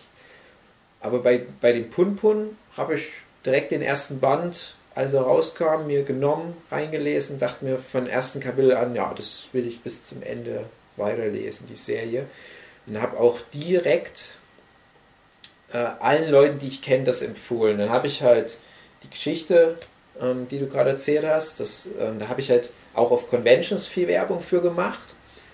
Und das war auf der Dokumi und ich war am Tokyopop-Stand nochmal kurz Hallo sagen und da lagen halt diese großen Punpun-Stapel, die ganzen Arina Tanemura-Stapel und Death Note-Stapel. Alle leer schon. Die schmolzen sie dahin und Punpun, so eine riesige gelbe Mauer. Ich dachte, das stimmt doch was nicht. Kommt du musst dazu sagen, alle Punpun-Bücher sind immer einfarbig. Ja. Also jedes Buch hat eine andere Farbe, aber es ist halt nur diese Farbe. Und da ist, also ist immer was drauf zu sehen, aber es ist halt, das erste Buch ist halt einfach nur gelb und da ist aber so eine Prägung drauf von Punpun. Wo wir schon mal kurz das Thema wieder Zeichensprache andeuten, selbst die Farben der Bücher haben eine Bedeutung. Genau, und du hast halt noch diese Prägung, genau, die siehst du ja fast nicht. Ja. Und von Weitem sieht das halt wirklich nur aus wie gelb. Und ja, die Kids sind es halt gewohnt, dass da ein süßes Mädel drauf ist, am besten noch ein Waschbrettbauch und irgendein Schwimmer und ein Maskottchen und ein Tuckepi. Und das alles hat halt Punpun leider nicht. Aber es hat halt so viel schönen Inhalt. Aber ich dachte mir, ja, das deutsche Publikum ist schwierig. Ich habe ja selber mit den Leuten zu tun. Und es ist schwierig, die von Qualität zu überzeugen. Da habe ich mich halt immer an Tokyopop-Stand gestellt und da kam halt so ein Naruto-Cosplayer. Da dachte ich mir, genau da musst du ansetzen. Weil Naruto-Cosplayer, nichts gegen Naruto-Cosplayer an sich, aber die lesen wahrscheinlich eher Mainstream, dachte ich mir. Und die musst du jetzt erreichen. Und da habe ich halt mit einem das Gespräch geführt und habe bestimmt 10 Minuten oder so, habe ich geschwärmt von dem Ding. Bin halt drauf eingegangen, wie das halt mein Leben bereichert hat, was das für ein wichtiger Titel ist, was das auch historisch gesehen noch für die nächsten 10, 20 Jahre für einen Meilenstein sein wird. Ganz viele Sachen, ganz persönliches Zeug. Der guckt sich das Buch an, ja, aber das Cover ist gelb und geht weiter. Und ohne Scheiß, das ist für mich so deutsche Manga-Szene in a nutshell. Ich meine, wir sind selber Teil der Szene, aber leider so diese Ignoranz gegenüber solchen vielleicht schwieriger zugänglichen Titeln, das ist echt traurig, zumal wir jetzt auch nicht unbedingt die zugänglichsten Titel produzieren, aber wir wissen es ja von unseren Lesern, wenn die sich erstmal drauf einlesen, wären sie in der Regel dann halt auch Stammleser. Wir haben ja so diese Statistiken mal oben, dass etwa 80-90% der Leute, die bei uns mal reinlesen, dann halt auch dranbleiben und dann noch weitere Titel holen. Aber die zu überzeugen, überhaupt erstmal in einen was reinzulesen, das ist immer die Schwierigkeit. Und das sehe ich halt auch bei einem Inio Asano. Aber ich glaube, mittlerweile hat es sich rumgesprochen. Und ich will jetzt mich nicht da irgendwie ein falsches Licht drücken, aber ich glaube, es hat einem auch geholfen. Genau, ich glaube nämlich schon, dass ohne mich Inio Asano immer noch im McDonald's in Shinjuku arbeiten würde. Nee, aber ich habe damals meinen, ich sage jetzt mal in Anführungsstrichen, Feuilleton-Freunden den Comic empfohlen. Ich habe halt mehrere Bekannte, die für Feuilleton schreiben oder die halt irgendwelche Comic-Rezensionsseiten betreuen oder da halt journalistisch tätig sind. Und denen habe ich halt allen Punpun empfohlen. Habe ich irgendwie so einen Verteiler mal gemacht und habe gesagt, hey, guckt euch den Manga an. Und die meisten von den Leuten lesen sonst gar keine Manga. Die kennen vielleicht mal sowas wie Akira oder haben mal von Dragon Ball gehört, aber die hassen teilweise sogar das Medium. Und die alle haben sich dann nach, ja, ich musste ein bisschen Überzeugungsarbeit, ja, sagen wir mal so.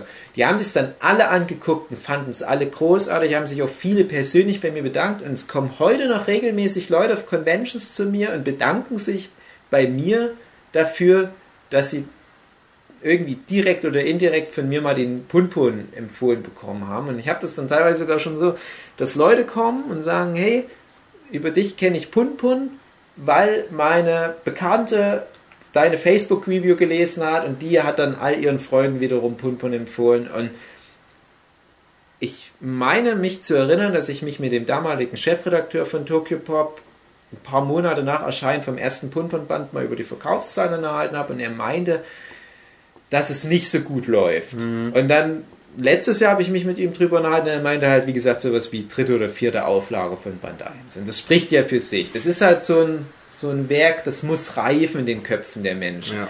Aber ich behaupte ganz dreist, jeder Mensch, der das liest, wird es nicht bereuen. Manche verkraften es vielleicht nicht so gut, weil es teilweise echt heftig ist. Ich glaube, du brauchst ein gewisses Alter auch, um das fassen zu können. Ich glaube, wenn du jetzt echt 12 bist, dann kannst du da nicht so viel mit anfangen. Dann liest du halt die ersten 3-4 Bände erstmal, wenn du 12 bist. Und dann musst du erst nochmal so 6-7 Jahre warten. Ja, also du solltest diese Entwicklungsphasen, die Punpun durchmacht, selbst halt schon mal mitgenommen haben. Du wirst natürlich nicht deckungsgleich die gleiche Entwicklung mitmachen, aber du kannst dich in den Mensch dann reinversetzen in dem Alter. Und ich meine, so abwegig auch einige der Entscheidungen von Punpun sind, du kannst es nachvollziehen. Das ist das Interessante. Ich habe Punpun gelesen und relativ gleichzeitig hatte ich auch den ganzen Heinz Strunk-Kram. Ja. So, das überschnitt sich irgendwie.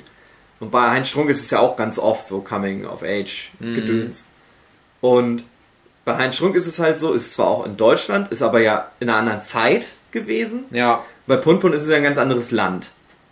Ganz anderer Kulturkreis. Und trotzdem hast du so viele Momente, wo du denkst, so ist das alles. So, das ist ja wie ich gerade. Genau. Irgendwie. Obwohl es was ganz anderes ist. Aber dann merkst du halt, irgendwie sind alle gleich. Wobei ich auch sagen muss, ich glaube, ganz viel der zentralen Aussage von Punpun, und jetzt mal spoilerfrei, das kommt, glaube ich, relativ schnell durch, ist halt auch diese japanische Unsicherheit, dieses fehlende Selbstwertgefühl. Überall in allen Sachen.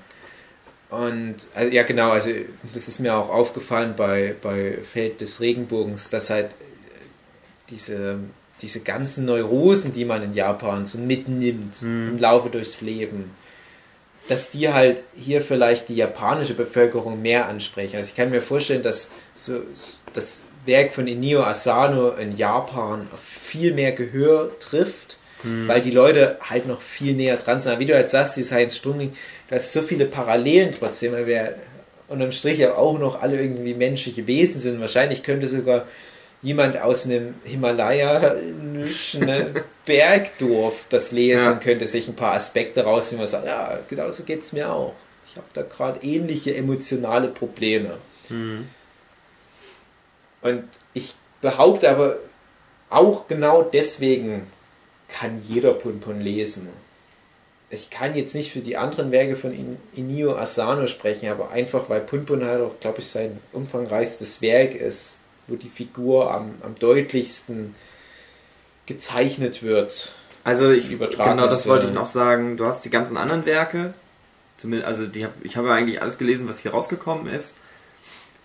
Und das als Fingerübung zu bezeichnen, ist Quatsch, aber ich glaube, da hat er das begonnen, so darauf hinzuarbeiten, um dann in Punpun wirklich das Meisterwerk sozusagen, dann das Ja, als ob er dann geübt hätte dafür, um Punpun machen zu können. Ja, ja, so habe ich das aber auch im So ungefähr ist es halt, ja.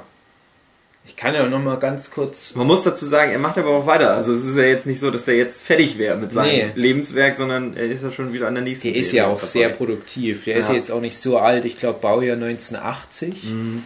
Hat aber halt schon eine richtig geile Bibliografie. Also der hat ja viele One-Shots gemacht, wo ich jetzt den Umfang nicht einschätzen kann. Aber allein ist so eine Serie wie Punpun halt schon... auf deiner Backlist zu haben. Ich glaube, da kannst du dich im Prinzip zur Ruhe setzen. Jetzt macht er das DDD Demons Death Destruction. Und ich habe es noch nicht gelesen, ich habe aber die Bände schon rumliegen. Ich freue mich auch drauf. Aber so was ich bisher gehört habe, scheint es ja auch wieder geil zu werden. Mhm. Und das ist, glaube ich, ein Zeichen. Deswegen meine ich halt auch... Eine andere Nummer irgendwie, ganz andere Nummer, aber mal gucken. Der steht halt jetzt für die neue Generation. Sowas wie Akira Toriyama passt nicht mehr in die heutige Zeit. Mhm. Das hatten wir ja schon im Dragon Ball Podcast. Die Zeiten sind vorbei, wo du mit so einem banalen Thema wie Junge kämpft gegen jemand, Junge besiegt den, Junge kämpft gegen den nächsten Stereotyp, besiegt den wieder. Da kommst du nicht mehr weit. Gibt's halt schon. Und es gibt jetzt so ein paar neue Strömungen. Inio Asano verkörpert halt diese, ich sag mal schon fast tiefenpsychologische Seinen-Strömung perfekt. Mhm. Und es gibt ja auch solche Manga wie Ganz, kann ich auch sehr empfehlen.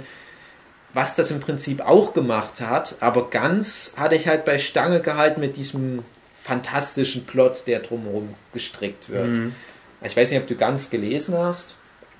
Teilweise, noch nicht fertig. Aber bei Ganz finde ich, die eigentliche Stärke ist nicht, wenn die auf den Missionen sind, wo die dann gegen irgendwelche Triceratopse und Tengus und Kyubis und römische Statuen kämpfen, sondern ich finde, die stärksten Phasen sind, wenn die einfach nur ihren Alltag durchleben und mit ihrem normalen Leben klarkommen müssen. Und da ist das sehr ähnlich wie Punpun in vielerlei Hinsicht. Es ist halt so dieses Zweigeteilte. Ich habe halt auch das Gefühl gehabt bei Ganz, dass der Zeichner echt Bock hatte auf diese normalen menschlichen Probleme, die er schildern wollte, aber halt dem Publikum das damals noch nicht zugetraut hat. Ja. Deswegen hat er gesagt, ja komm, ich baue noch was mit Aliens ein und mit irgendwelchen Death Games und so weiter. Und Punpun zeigt jetzt halt, ja, anscheinend ist jetzt die Menschheit bereit dafür, einfach nur so dieses harte Leben zu bekommen, was jetzt nicht heißen soll, dass es vorher keine harten Slice of Life Manga gab, aber halt in der Form, wie es Punpun jetzt macht, ist es, glaube ich, ein klares Zeugnis der 2010er Jahre. Mhm. Ich habe übrigens noch ein Werk, an das es mich erinnert hat, neben Junge rettet Freund aus Teich. Ich weiß nicht, ob du das kennst, Naokos Lächeln. Nee. Von Haruki Murakami. Auch hier eine Leseempfehlung, aber Vorsicht, es ist ein Buch, es ist kein Manga. Es gibt einen Film dazu, von dem ich aber den Kids abraten würde. Also jetzt nicht sagen, ein Buch, den Film gucken. Nein, der Film ist scheiße. Das Buch ist aber sehr gut. Das ging mal, als ich zur Uni ging, durch die Reihen.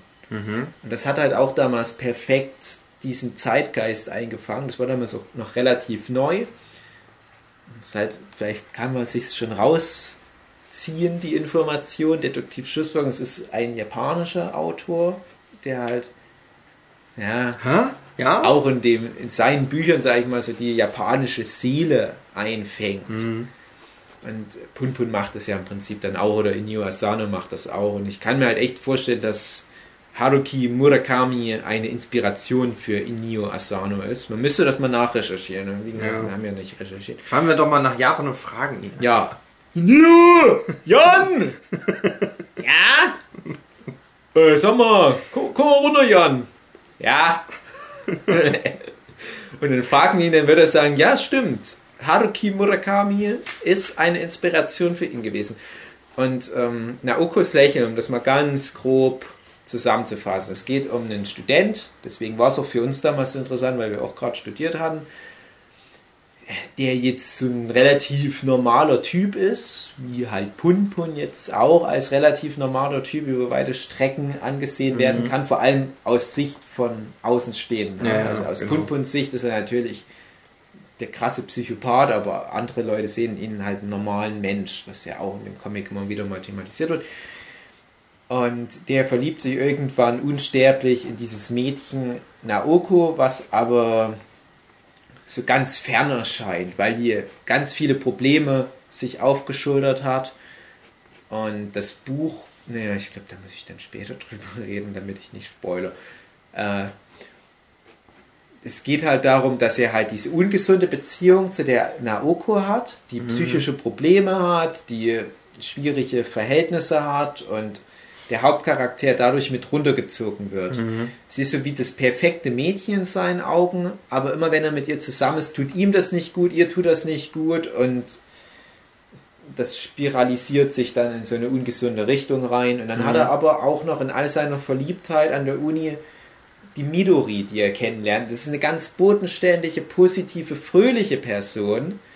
Und er sagt aber, ja, ich finde die auch gut, die Midori. Er hat dann nochmal Geschlechtsverkehr mit ihr, aber in seinem Herzen ist halt immer dieses Bild von dieser Naoko, wo er halt immer wieder, ihn zieht es immer wieder dahin. Egal, ob es ihn zerstört, egal, ob es die Naoko zerstört. Und es gibt dann mal so einen Moment, wo er dann halt mehr oder weniger an den Naoko dran ist und denkt sich so, aber eigentlich ist die Midori ja eigentlich auch gar nicht so schlecht. Vielleicht wäre das ja die bessere Wahl. Dann hat er halt auch so diese Studienkollegen, die halt in verschiedenen Sachen besser sind als er und er vergleicht sich da nicht so ein geiles Selbstwertgefühl und dann hat er halt auch so, ich sag mal, so eine Abschiedstour durch Japan und alles.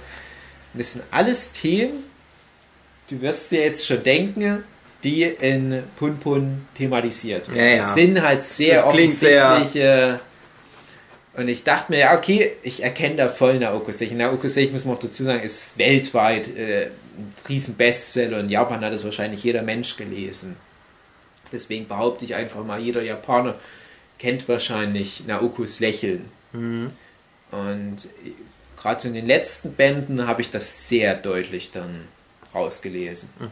Ich kann mir mal kurz die Figur Sachi Nanjo, oder wie die ausgesprochen wird. Wie wir jetzt original nicht erwähnt haben bis jetzt. Nee, was jetzt auch noch nicht, gab da noch nicht die Fläche dafür, weil die kommt relativ spät, aber die ist für mich dann halt auch so eine Hauptfigur.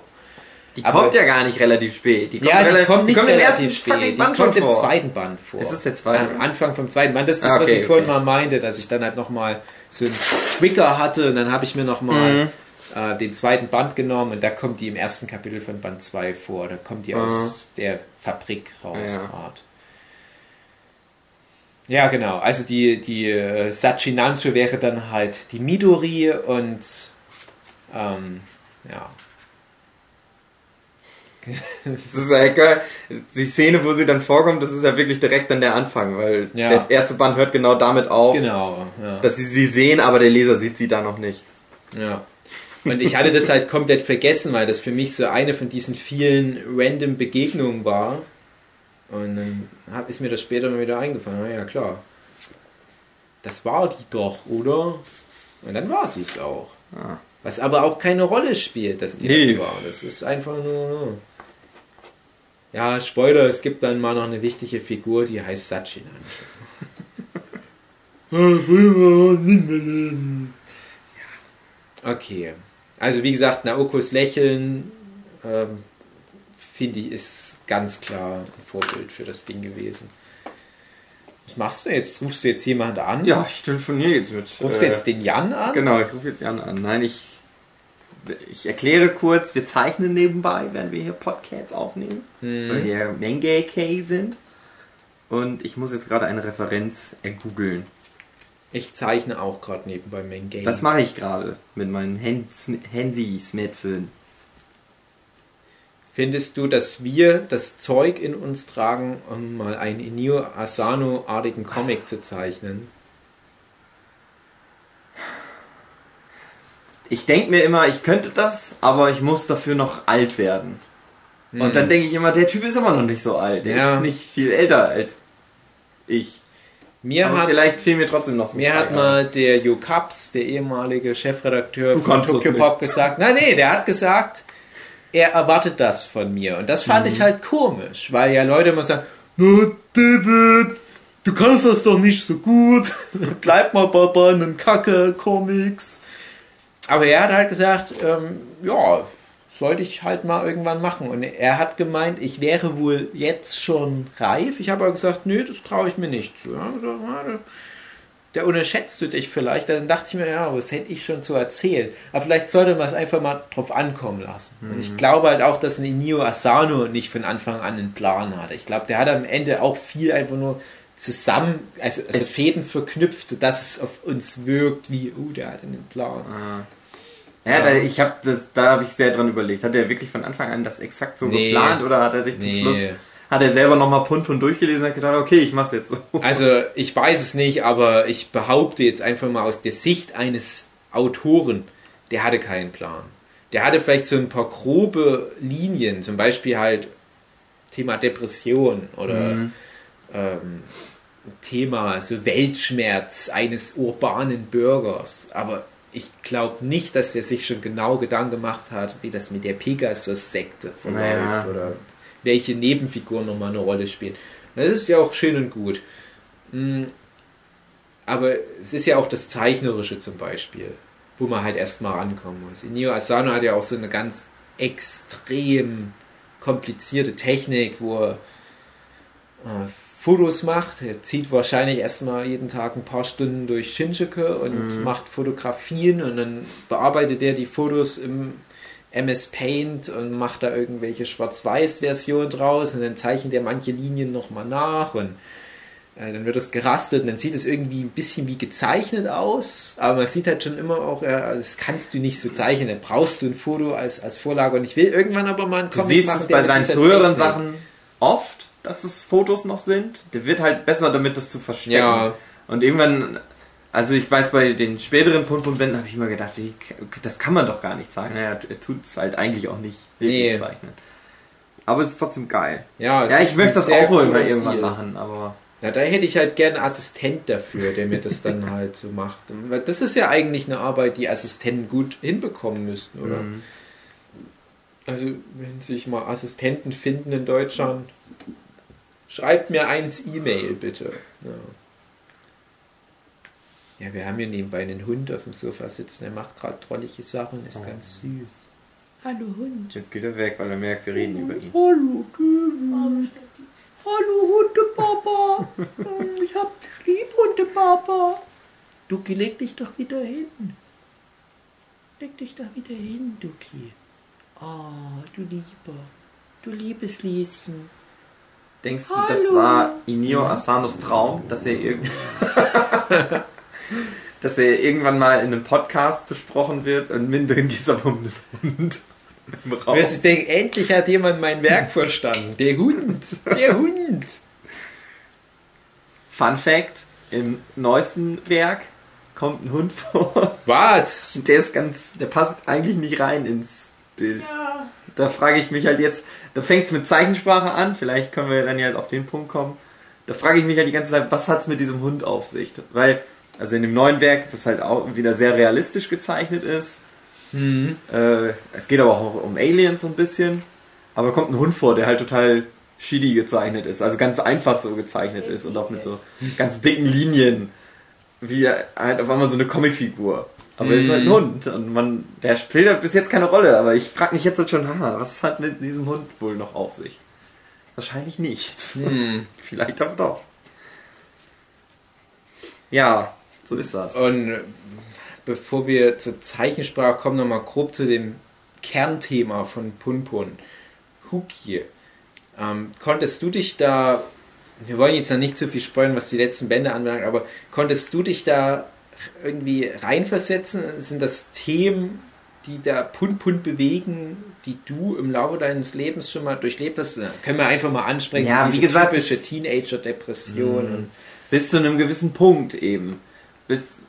Also ganz oft, dass du dann denkst, irgendwie so ist das trifft mich dann irgendwie, weil ich denke, so ist das bei mir auch alles immer mal gewesen. Bis zu einem gewissen Punkt, wo man dann einfach nur denkt, jetzt weiß ich nicht mehr, was mit dir los ist. Jetzt komm doch mal aus dem Quark oder so. Das ist, wo du halt merkst, bei den anderen funktioniert es irgendwie besser als bei Punpun scheinbar. Ja. Irgendwas stimmt da nicht. Wo ich mir dann aber auch wieder denke, aber das wird das Ding mit der Perspektive. Es scheint so, als würde es bei allen anderen besser funktionieren, aber wenn du jetzt, und da gibt es ja auch das letzte Kapitel, was da so einen Satz hat, also da kann ich jetzt schon mal sagen, das letzte Kapitel wechselt auch wieder die Perspektive und es kommt eine Figur von ganz früher zurück. Mhm. Und dann merkst du, aus der Sicht der Figur, wo auch wieder Punpun dann ganz anders wirkt, als du ihn kennengelernt hast, wo dann der Blick total verfälscht ist, merkst du halt aber aus der Sicht von der Figur, die du bisher immer von außen betrachtet hast, die du immer als total geerdet empfunden hast, merkst du, nee, die ist nicht so geerdet. Es reicht genau ein Kapitel, um dieses Bild von der Figur komplett zu zerstören, weil die auch viel mehr Päckchen mit sich rumträgt, als man bisher angenommen hat. Das ist also die finale Aussage, kommen wir dann später noch dazu. Aber ich glaube, ich war nie ganz so der, ich sage jetzt mal, ist nicht böse gemeint, ist dieser weinerliche Typ wie Punpun. Natürlich so gewisse Anflüge von Weltschmerz und ich gegen den Rest der Welt und so weiter, kommt da schon mit. Aber da glaube ich halt, dass mir so dieses Emotionale fehlt, was halt die Punpun-Charaktere haben, um halt so eine Geschichte zu erzählen. So dieser Weltschmerz, diese vielen verpassten Chancen in der Jugend, weil ich finde, ich bin dann vielleicht einfach mehr so ein Machertyp und habe halt dann viel einfach irgendwie auf der Reihe bekommen. Aber manchmal denken wir dann so drüber nach, ja, es ist auch viel Mist passiert und wenn du dich einfach auf die Aspekte konzentrierst, kannst du da auch eine gute Geschichte drüber erzählen. Das ist interessant, ich mache ja gerade an einem Buch rum, schreibe da so gerade was. Das geht ja in die Richtung. Ja. Naja. Ja, bei mir ist man muss, also weiß ich nicht, man muss sich so beschränken dann wahrscheinlich. Ja, genau. Auf einen, so eine bestimmte... Man kann sich halt vorstellen, dass Inio Asano halt auch viel durchgemacht hat und das halt verarbeitet in seinen Büchern. Gerade da auch wieder auf Dings bezogen. Wie heißt sie denn jetzt noch? Solanin? Nein, auf das Mädel. Das, ach so, das war die große Frau im Punpun-Universum. Meinst du die Sachi Nanjo? Ja, genau. Ja, genau. Also kommen wir dann auch noch drauf.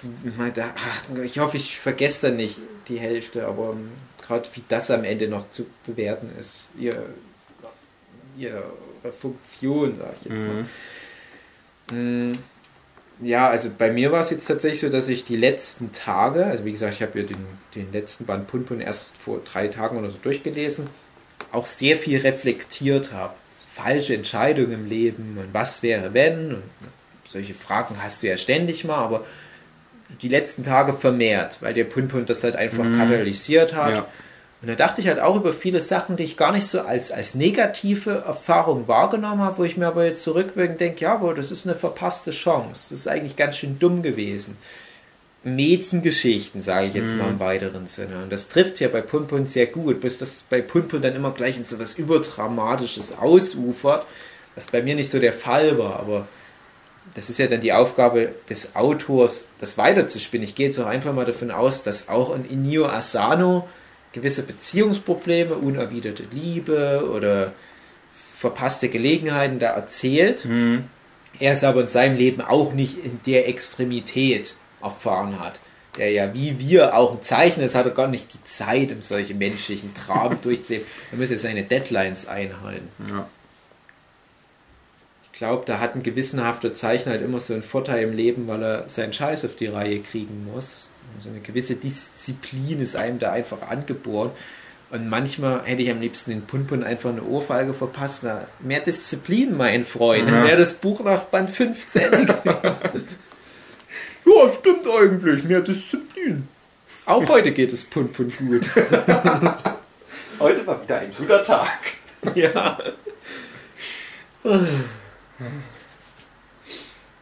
Okay, wollen wir mal auf die Macher, die Präsentation eingehen.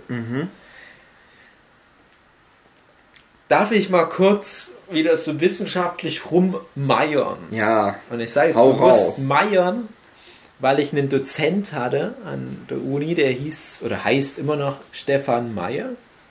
Und den hatte ich direkt im ersten Semester Medienkommunikation. Und das war mein Dozent für Semiotik.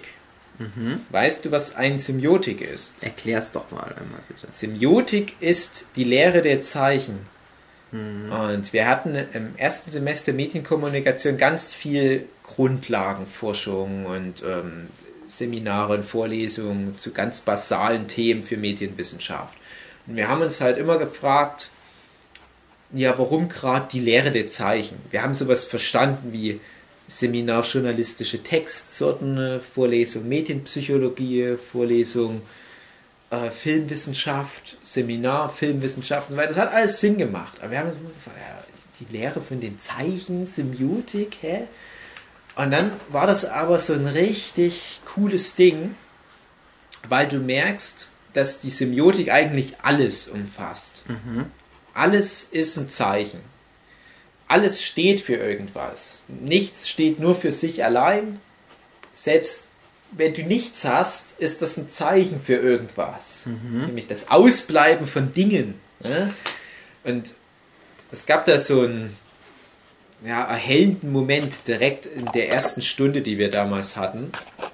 Und du musst ja so sagen, du kommst ja in der Regel dann vom Abitur bzw. vom Zivildienst und du wurdest ja bis dahin nicht wirklich zum eigenständigen Denken ermuntert. Und auf einmal hast du so ein auch recht philosophisch angehauchtes Seminar und musst auf einmal völlig querdenken. Wir haben den Anfang von Im Namen der Rose, also dem Film, angeguckt. Mit Sean Connery und Mr. Robert. Und der Herr Meyer hat da echt nur die ersten 30 Sekunden oder so durchlaufen lassen und hat uns einfach mal aufschreiben lassen, was wir an Zeichen da ausgenommen haben. Und natürlich, du gehst jetzt mit so einem Verständnis für Zeichen ran, wie so ein Dreieck im Straßenverkehr bedeutet Vorfahrt beachten. Und so, das ist, hier darfst du parken. Mhm. Ja? Grün heißt gehen, rot heißt stehen. Da haben wir halt irgendwo da im Vorspann stand vielleicht irgendwie ein Wegweiser rum und dann, naja, der Wegweiser, der zeigt den Weg, das ist ein Zeichen für die Richtung. Also Herr Meyer so irgendwann, ja, das ist schon. Dann, ja, aber das sind noch tausende andere Zeichen. So, hä? Ah, und irgendwo eine Straße mit Verkehrsampeln und so weiter. Was meinst denn du? Und dann sind wir dem Ding auf den Grund gegangen. Der hat auch gar keine Vorgaben gegeben. Mhm. Sondern wir sind immer mehr auf den Grund gegangen und haben dann verstanden, was die Zeichenlehre bedeutet. Und ich bin jetzt nicht mehr so sicher, aber ich glaube, das ist so ein bisschen verschneit da, wo das spielt. Und das ist ein Zeichen dafür, dass das im Winter spielt. Das ist ein Zeichen dafür, dass es geschneit haben muss. Die Roben, die anhaben, ist ein Zeichen dafür, dass das Mönche sind. Das ist wiederum ein Zeichen dafür, dass ihr Glaube christlich ist. Das sind Indizien, das sind Ikonografien und so weiter. Also du erkennst halt die verschiedenen Arten von Zeichen, Symbole, Sachen, die für was stehen, aber nicht direkt das sind und so weiter. Sachen, die indirekt für was stehen, also halt ein Indiz. Dass Schnee liegt, ist ein Zeichen dafür, dass es Tage vorher mal geschneit haben muss.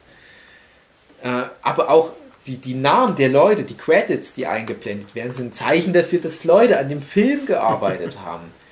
Ein Schnitt ist ein Zeichen dafür, dass ein Regisseur gesagt hat, hier hätte ich jetzt gerne einen anderen Fokus für die Szene. Mhm. Das ist ein Zeichen dafür, dass der mal gelernt hat, wie man eine Komposition aufbaut. Also du kannst das ins Unendliche weitertreiben. Und bei Punpun dachte ich die ganze Zeit an meinen Semiotik-Dozenten Herrn Meyer und dachte mir die ganze Zeit, das wäre der perfekte Manga für ihn. Weil wenn du mit diesem Verständnis für Zeichensprache, für die Semiotik rangehst, kannst du da, glaube ich, nochmal unendlich viel mehr rausziehen.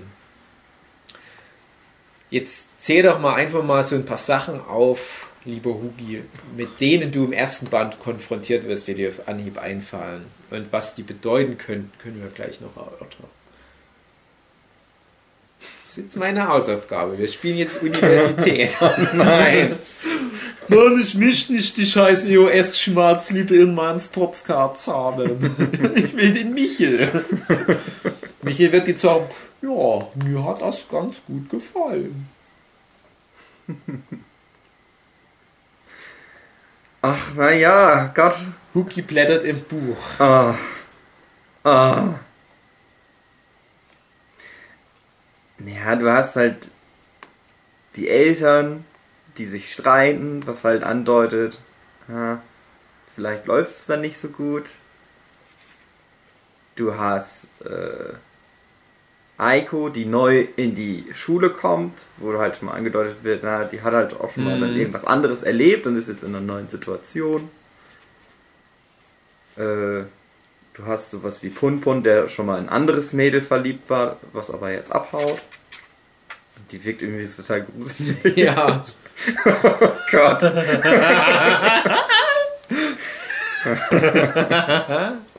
Creepy Girl.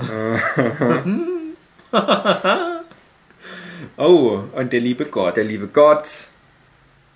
Das steht für Punpuns Infantilität, für seine Glaubensbereitschaft, für seine Bereitschaft, sein Leben in die Hände von weiseren Wesen zu geben. Mm. Punpun, wie er halt aussieht, der halt ein unbeschriebenes Blatt ist. Die Unschuld des kleinen Vogelwesens. Mm.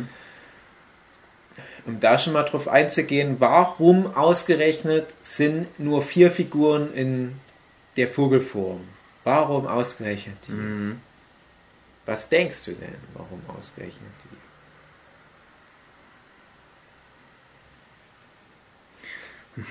die? Schule ist doof!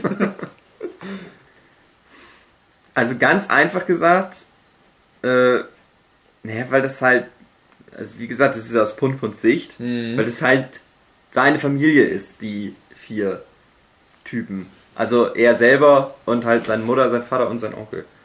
Mhm. Ich denke halt, weil es halt dass er halt irgendwie eine Verbundenheit. Seine primäre Sozialisationsinstanz ist. Ja, du hast gerade...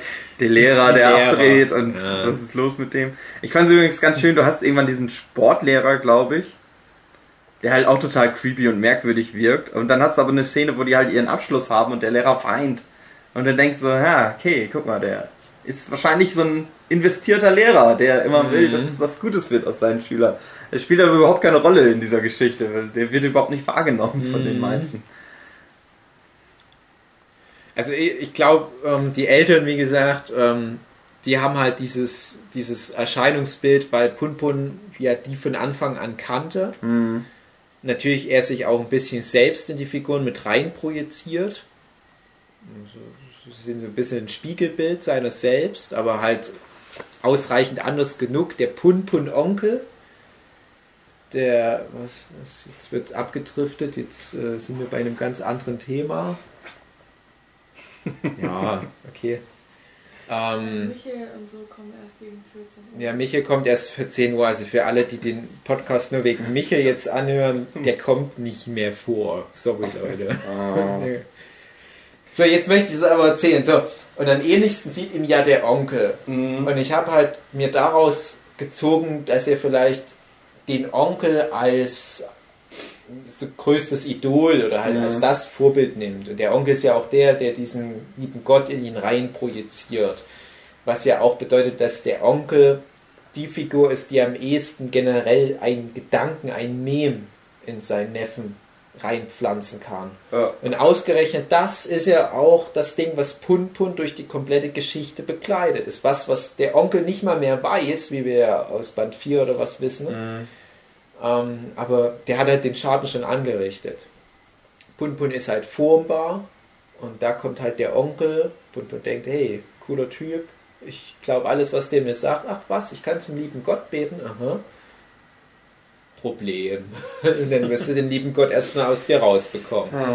Und Mama und Papa sind halt ein bisschen anders. Die haben halt auch diese überzeichneten Features. Die halt die Brüste bei der Mutti und es wirkt halt alles auch so übertrieben schon. Und da geht es schon los, wie Punpun die Erwachsenen wahrnimmt. Ich finde halt, der Onkel ist noch der geerdetste Erwachsene, gerade im ersten Band auch. Während Mama und Papa schon sehr karikativ wirken. Natürlich die ganzen anderen Lehrer, die total überdreht sind, was wir schon hatten. Das ist halt die Sicht der Kinder auf die Erwachsenen. Ich verstehe die nicht und im Laufe der Geschichte werden die aber immer normaler, weil du bist ja selbst ein Erwachsener, du verstehst, durch welche Probleme die gehen, du verstehst, warum die so handeln, wie sie halt handeln. Und auf einmal wirken die wie ganz normale Menschen alle. Mhm. Aber wie findest du denn das ganze Thema mit der indirekten Rede, dass Punpun nie spricht und so weiter? Ja, das ist halt dieses so, wie du bist in dem gefangen, oder das ist, ja, das Avatar-mäßige ist es halt einfach irgendwie so, dass du mehr in aus seiner Sicht halt einfach auch nicht rauskommst, sozusagen, zumindest in dem Moment.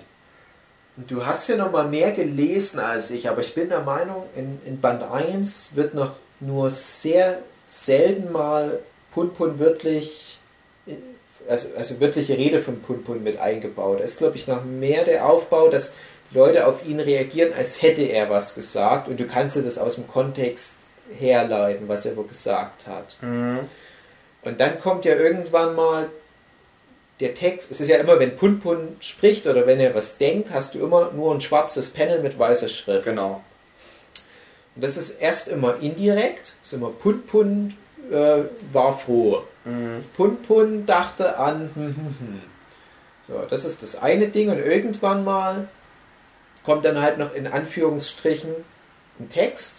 Und ich weiß noch, ich bin der Meinung, das kam nicht so früh. Und dann habe ich erst überlegt, ist das jetzt wirklich Punpun, der spricht? Und irgendwann ist es ja ganz klar. Mhm. Und irgendwann führt halt Punpun auch normale Dialoge mit Leuten, aber immer wenn er antwortet, kommt halt dann nur diese Schrift in Anführungsstrichen. Ja. Aber er führt dann schon Dialoge, und du kommst immer mehr rein. Und dann kommt irgendwann mal aber auch ein Moment, wo dieses Punpun fühlt sich so und so ersetzt wird durch heute fühle ich mich gut, oder du merkst halt, das ist nicht mehr ein Erzähler, der über Punpun berichtet, sondern Punpun übernimmt das jetzt selbst. Es wechselt auch immer mal, aber so Schritt für Schritt, Band für Band, kommst du immer tiefer rein in den Punpun. Mhm. Und das ist jetzt noch nicht wirklich ein Spoiler, aber in den letzten Bänden wird mit diesem schwarzen Kästchen auch gearbeitet. Also bis dann hast du immer nur ein schwarzes Panel mit der weißen Schrift, und dann hast du aber Punpun, der seine Form immer mal ändert, je nach Stimmung, kommen wir ja auch gleich noch dazu, der dann halt einen schwarzen Kopf hat, und innerhalb von diesem schwarzen Kopf ist sein Text. Ja. Und da kannst du halt so viele Sachen reininterpretieren. Und warum ausgerechnet jetzt in dem Moment passiert das nicht? Ich weiß nicht, es gibt im... Lass mich nicht lügen, ich glaube im 12. Band gibt es einen Moment, wo die Story ganz schön entgleist. Wo auch Punpun so eine gewisse Bahn gelenkt wird. Und da gibt es mal ein Panel, wo du siehst, das ist nicht nur schwarz, sondern du merkst, links und rechts vom Bild ist noch so ein bisschen wie Gekröße. Mhm. Und das kannst du wirklich nur im Kontext deuten, weil die Charaktere in dem Wald stehen und es ist viel Blattwerk, es ist dunkel. Und du merkst, dieses Gekröse hat die Textur von diesem Blattwerk. Das heißt, das ist jetzt ein Panel, wo auch diese weiße Schrift auf schwarzem Grund steht, aber links und rechts hast du noch so ein bisschen das Gekröse. Das bedeutet, das ist kein schwarzer Grund, sondern das ist Punpuns schwarzer Kopf. Mhm. Und das ist das erste Mal, und es kommt so langsam von der Seite der Hintergrund mit ins Bild, bis du dann irgendwann mal wirklich einfach nur so Totalaufnahmen mit mehreren Figuren und Punpuns schwarzer Kopf, und darauf steht sein Text. Ja. Und für mich war das halt so ein Zeichen von, als Leser hast du jetzt den Zugang von Punpun zu Punpun verloren. Mhm. Und dann kommt ja wirklich in einem der letzten Kapitel, also ich sage jetzt nicht mehr dazu. Ja, das machen wir jetzt im Spoiler. Ja, genau. Das ist aber auch nur im Kontext von Punpun ein echter Spoiler. Ich will es auch nicht sagen, aber du weißt, was ich meine. Ich weiß, was du meinst, ja. Und das ist für mich so der Beweis, okay, jetzt musst du Punpun ziehen lassen. Das ist der Moment, jetzt wurde das letzte sakrale Ding noch überschritten. Ne? Das bedeutet, Punpun ist jetzt weg für uns. Ja, was auch immer das bedeutet. Ja. Also, Und alleine, dass du mit sowas schon spielst, dass das so ein zentrales Element des Manga ist, wie der Text von Punpun präsentiert wird, ob es indirekte Rede ist, ob es direkte Rede ist, ob du ihn direkt sprechen hörst oder indirekt, ob du überhaupt seinen Dialog mit implementiert hast oder ob die Figuren nur reagieren, als ob er reden würde. Da wird schon so viel transportiert. Und das ist halt so, dass du immer mehr in die Figur reinwächst und dann wird die Figur dir aber auch im selben Maß wieder entzogen. Mhm. Und es geht immer mehr weg. Und interessanterweise, je mehr du in diese wörtliche Rede von ihm reinkommst, je mehr du aus seiner Gedankenwelt erfährst, desto mehr hast du auch das Gefühl, dass dir die Figur entkleidet. Was wir ja vorhin schon mal hatten, dass so eine komische, zweischneidige Nummer ist, wie die Figur dir präsentiert wird. Weil dir halt aber immer das Unterbewusstsein von Punpun noch so ein bisschen abhanden geht. Du hast halt das Gefühl, dir fehlen die wesentlichsten Informationen. Das Ding ist halt auch, du hast halt am Anfang Punpun, wie er dargestellt wird, da kannst du halt auch Emotionen ableiten, an dem, wie er sich verhält, wie er sich bewegt. Das wird halt auch immer weniger. Ja. Manchmal zwischen, irgendwann ist ja auch nur ein Dreieck. Genau, da können wir auch mal drauf eingehen. Und das ist halt auch dieser Moment, wo er wirklich, wo der überhaupt nicht mehr zugänglich ist, wo du dann wirklich nicht mehr weißt. Genau, also die Form von Punpun an sich. Du bekommst ihn ja am Anfang als dieses Vogelkind, was halt auch immer ganz einfach gezeichnet ist. Mhm. Und dann steigert sich das, indem du zum Beispiel das Vogelkind mit Schraffuren irgendwann mal bekommst. Und dann denkst du, oh what the fuck, es ist jetzt schraffiert, wie krass. Was auch nur im Kontext von Punpun eine große Nummer sein kann. Und dann hast du aber zum Beispiel den Onkel, der schon von Anfang an immer ziemlich viel Schraffur hat, wo du denkst, ja, was hat das zu bedeuten? Anscheinend ist das halt nicht so eine einfache Schablone, sondern die Schraffur, die transportiert ja auch so diesen inneren Konflikt. Für ein komischer Satz, die Schraffur transportiert den inneren Konflikt. Und bei Punpuns Onkel, der ja sonst auch dieses ganz einfache, stilisierte Vogelwesen ist, hast du manchmal Panel, wo seine Augen hyperrealistisch sind, ne? Wo ja über die Augen halt auch ganz viel bei ihm transportiert wird. Und irgendwann hast du halt auch mal bei Punpun diese Augen, wo du halt merkst, okay, er ist jetzt auf diesem Entwicklungsschritt, wo wir es uns als Leser nach mehreren Bänden erarbeitet haben, das erste Mal seine Augen zu sehen. Und du weißt ja auch von Anfang an, das ist ja nicht wirklich ein Vogelwesen. Ja. Ich finde, das wurde auch damals von Tokyopop ein bisschen falsch kommuniziert, weil das so rübergebracht wurde wie, wir begleiten das Vogelkind Punpun und seine lustige Vogelfamilie durch den harten Alltag. Es ist aber auch recht abgründig und so weiter. Eigentlich stimmt es ja nicht. Das ist ja nur für den Leser so. Und da kommen wir später auch nochmal dazu im Spoilerteil, warum das ausgerechnet dieses Vogelwesen sein könnte. Zumindest ich habe da eine Theorie. Aber dann nimmt Punpun im Laufe der Geschichte immer wieder andere Formen an. Manchmal ist es nur so, dass der über mehrere Seiten hinweg immer so einen gleichen Gesichtsausdruck hat. Mhm. Und du fragst dich, warum guckt denn der jetzt so? Das ist manchmal eine ganz ernste Situation, der hat so einen Blick wie bekloppt. So ein Auge ist so, das andere ist so, der Mund ist irgendwie so wie lachend auf. Und wir reden mal von 2 Punkten in einem Vogelschnabel. Also du denkst, warum denn? Das ist eine schlimme Situation, warum guckt denn der so? Und du kannst dir halt da was reininterpretieren. Und ich finde es aber halt auch mutig von Inio Asano zu sagen, ja, mach, was du willst mit dieser fürchterlichen Situation, aber einem Punpun, der so dieses schräge Clownsgesicht macht. Was das wohl bedeutet? Versteht er die Welt um sich rum nicht mehr? Hat er einen Verstand verloren? Ist das sein aufgesetztes Lächeln? Bedeutet das einfach, dass sein Gesicht erstarrt ist oder was auch immer, was bedeutet das? Das ist in jedem Kontext ja immer wieder was anderes. Mhm. Und dann nimmt er ja diese extrem anderen Formen an. Du hast die Dreiecke angesprochen und die Pyramiden, was ja so eine Phase ist, so auch diese verschiedenen Phasen der Pubertät und diese Arschlochphasen. Und für mich war halt das Dreieck der unzugängliche Punpun. Ja. Also dieses perfekte, in sich geschlossene System. Und da hast du immer das Gefühl, hä, warum ist denn jetzt ein Dreieck? Okay, macht Sinn. Ja? Also du brauchst immer so einen Bruchteil einer Sekunde, um dich an die neue Situation zu gewöhnen. Und dann ist er zwischendurch mal wieder nicht das Dreieck. Und dann ist das ein ganz großer Moment, weil du denkst, okay, das scheint ja was zu bedeuten. Was bedeutet das? Warum ist er jetzt auf einmal wieder der Vogel? Weil er kurz halt seine Barriere runtergelassen hat. Er kann halt nicht immer der coole, eiskalte Punpun-Dreieck-Typ sein, sondern es ist ja, glaube ich, wirklich so, er ist ja am Anfang einfach nur ein schlecht gezeichnetes Dreieck und dann später ist ja diese realistische Pyramide. Ja. Und das bedeutet, ist ja wie eine Steigerung. Ja.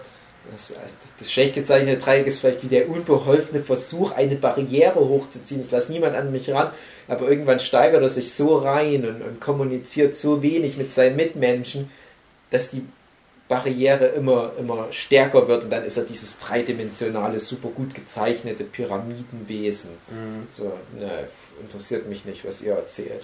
Ich mache nur noch mal ein Ding. Es spielt nur noch eine Rolle, was ich in mir drin am Brodeln habe. Dann gibt es den notgeilen Punpun, der so ein bisschen penisförmig ist. Mhm. Und dann in den letzten Bänden haben wir Dark Punpun, genau. Wir haben ja dann so eine Zwischenstufe mit den Augen zum Beispiel. Dann haben wir wirklich nur diesen gruseligen Punpun. Und in den letzten Bänden, muss man ja auch dazu sagen, ist er ja dann meistens wirklich mit seinem realistischen, normalen Menschenkörper. Genau, gezeichnet. Nur der Kopf ist halt dieses Schwarze. Und das könnte man jetzt als Spoiler wahrnehmen, aber ich glaube, wer das liest, der ahnt es von Anfang an, dass das irgendwann mal kommt. Ich habe den ersten Band gelesen und dachte mir, na, vielleicht ist das das letzte Panel vom letzten Band, dass du Punpun siehst, wie er in echt aussieht. Mhm. Aber ich behaupte, du siehst ihn schon relativ früh in Band 2 das erste Mal, wie er in echt aussieht. Ja. Ja. Hast du eine Ahnung, welche Szene das sein könnte? Nee, so gerade nicht. Also, dieser ganze Punpun ist 8 Jahre alt, Story. Mir fällt eine andere Szene ein, wo du dann drauf kommen könntest. Erzähl ruhig mal und ich hole mal Band 2. Du hast halt später mal eine Stelle, wo er gezeichnet wird. Ja, das ist ja relativ spät erst. Ja, ja, genau. Das Ding ist halt aber auch, das spielt... Also, du nimmst das immer so mit und denkst, das ist ja wichtig, aber das ist nicht wichtig, wie der aussieht. Ja. Du hast halt schon viel mehr von ihm durch... Also, ich find's schon ein bisschen wichtig, weil du halt dadurch mitbekommst, dass er ja gut aussieht. Mhm. Er scheint ja ein ganz hübscher Typ zu sein und das erklärt nochmal so ein paar andere Sachen. Übrigens hier, ich muss noch kurz für die Zuhörer erklären, dass ich gerade Band 2 mir aus dem Regal geholt habe und wir sehen hier schon die Sachi Nanjo, die direkt am Anfang kommt. So, du hast halt diesen Punpun ist 8-Jahres-Story-Arc, der dann halt gipfelt in der Fabriknummer, wo er mit seinen Freunden nach einer Leiche sucht, was in Band 1 eine total abgefahrene Szene ist, würde ich diese Videokassette finden. Und das gipfelt dann halt irgendwann mal in so einem Regen, genau. So. Der natürlich auch wieder symbiotisch eine Bedeutung hat, der Regen. Ein Sommerschauer am Abend, bla bla bla. Wäscht alles weg. Und ich bin der Meinung, dass hier, wir sind jetzt, keine Ahnung, noch im ersten Drittel von Band 2, das geht dann mal los, da kommt so ein Sommerregen und dann siehst du mehrere Seiten ohne Text, einfach nur, was so Leute machen, wenn es regnet. Und ich bin der Meinung, da kommt hier Punpuns Papa. Ich zeige jetzt gerade auf jemanden. Ne? Ja. Und es prasselt. Und ich bin der Meinung, das ist halt hier Punpuns Papa, der dann nach Hause kommt. Und hier ist eine Frau, die man, glaube ich, nicht sieht. Und die trocknet einem Kind die Haare und das Kind sieht man halt auch ein bisschen, ja, nie so richtig gut und man sieht zum Beispiel die Haare nicht, aber ich bin der Meinung, das ist Punpun. Mhm. Ja, das ist die Familie, stimmt, die hier zusammensitzt und die steht halt für Punpun. Die kommt dann auch nicht nochmal vor. Wo du dich ja auch fragen kannst, ja, was spielen die für eine Rolle? Aber auf der anderen Seite weißt du halt auch, dass das kurz vor diesem Zeitsprung ist, ja, wo dann 2 Jahre vergehen, ne? Und so nach dem Motto, ja, damit ihr wenigstens nochmal den 8-jährigen Punpun gesehen habt, hier habt ihr ihn. Ist aber auch nur eine Interpretation. Ja, es ist halt nur so wie, es können aber auch irgendwelche random People sein. Ja, es können auch random People sein. Was auch schon wieder eine Aussage ist. Das ist halt eigentlich auch nur random People. Es könnten nur random People sein. Punpuns. Ne, wie heißen Punyama? Punyama. Aber es ist halt, finde ich halt schön, dass das halt nicht definitiv gesagt wird, aber du hast es halt dir nicht so rausgelesen, ich habe es mir rausgelesen. Ich habe die Szene jetzt echt nicht mehr im Kopf gehabt. Das ist Für mich ist es ja auch schon wieder fast ein halbes Jahr auf jeden Fall her, dass ich das gelesen habe. Ach, bei mir ist es, glaube ich, 4 Jahre her. Aber das hat sich halt eingebrannt, weil ich das halt beim ersten Mal lesen direkt so für mich verstanden habe. Ja, gut. Und ich dachte halt, ja, wenn ich nochmal wissen will, wie Punpun aussieht und seinen Papa und so weiter, dann gucke ich mir nochmal den Band 2 an. Wenn du Fanarzt zeichnen willst. Genau. Hab ich echt überlegt, ob ich das mal mache. Krasse Punpun-Fanarts machen, ganz viele. Genau, also die Punpun-Formen, wie gesagt, das ist ein ganz großes Thema. Hund riecht an dir. Also du hast ja auch... Die Decke, das bin ich gar nicht. Was? Wir haben jetzt gerade ein kleines Hundedrama hier nebenbei am Laufen. Ich verstehe aber auch nicht, um was es geht.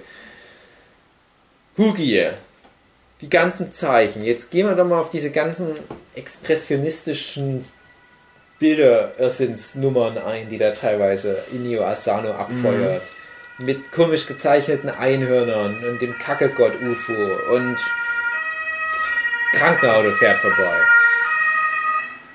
Okay. Ja, wir wohnen ja in der Nähe von einem Krankenhaus, da passiert sowas. Das Weltall spielt immer wieder eine Rolle. Es gibt in Punpun Band 1 gibt's mal eine Phase, ich glaube das ist Band 1, wo Punpun das erste Mal ejakuliert, weil er sich an so eine Frau aus so einem Katalog erinnert. Aha. Und dann taucht die immer mal in seinem Punpun-Universum auf. Aha. Das ist aber nur wie so ein abgeschnittener Oberkörper von dem Foto. Und mehr hat er ja nicht. Ja. Es gibt so ganz viele solche... Es gibt irgendwann, wo, glaube ich, sein Gehirn gezeigt wird, wo halt so ja. Aiko ganz groß ist, dann noch irgendwas und halt dieses abgeschnittene Foto, ja. Das auch sehr wichtig ist. Ja, genau. Dann sind ganz viele so Kleinigkeiten, wie zum Beispiel, er bekommt dann mal irgendeinen bestimmten Gegenstand geschenkt und der taucht dann immer mal wieder auf. So eine, wie heißt das, eine Daruma-Puppe, wo man die Augen ausmalt. Mhm. Ja, das spielt ja dann auch wiederum eine Rolle mit dieser ganzen Sektennummer, wo du halt denkst, ja okay, das hatte für Punpun mal eine Bewandtnis, jetzt spielt das aber auch in diesem großen Subplot mit der Sektennummer irgendwie auch eine Rolle, eine Daruma-Puppe. Du hast diese Statue von diesem Gott der Sekte zum Beispiel, der dann immer mal vorkommt. Du hast natürlich den Punpun-Gott, der auch dann manchmal losgelöst von Punpun vorkommt. Also einfach so ein Typ, der halt scheinbar echt ist sozusagen, aber andere Hautfarbe hat. Wo ich mich aber auch gefragt habe, soll das der sein? Oder ist es nur ein anderer Typ mit Afro und der dann teilweise ja sogar in mehrfacher Ausführung auftaucht und irgendwie auch so ziemlich allen Charakteren mal über den Weg läuft und was bedeutet das? Dann hast du halt auch wie gesagt, in anderen Kontexten taucht auf einmal dieses Foto von dem Punpun-Gott auf und du denkst, ja, aber die kennen den doch gar nicht. Warum ist der jetzt zum Beispiel in den Augen von dem Typ?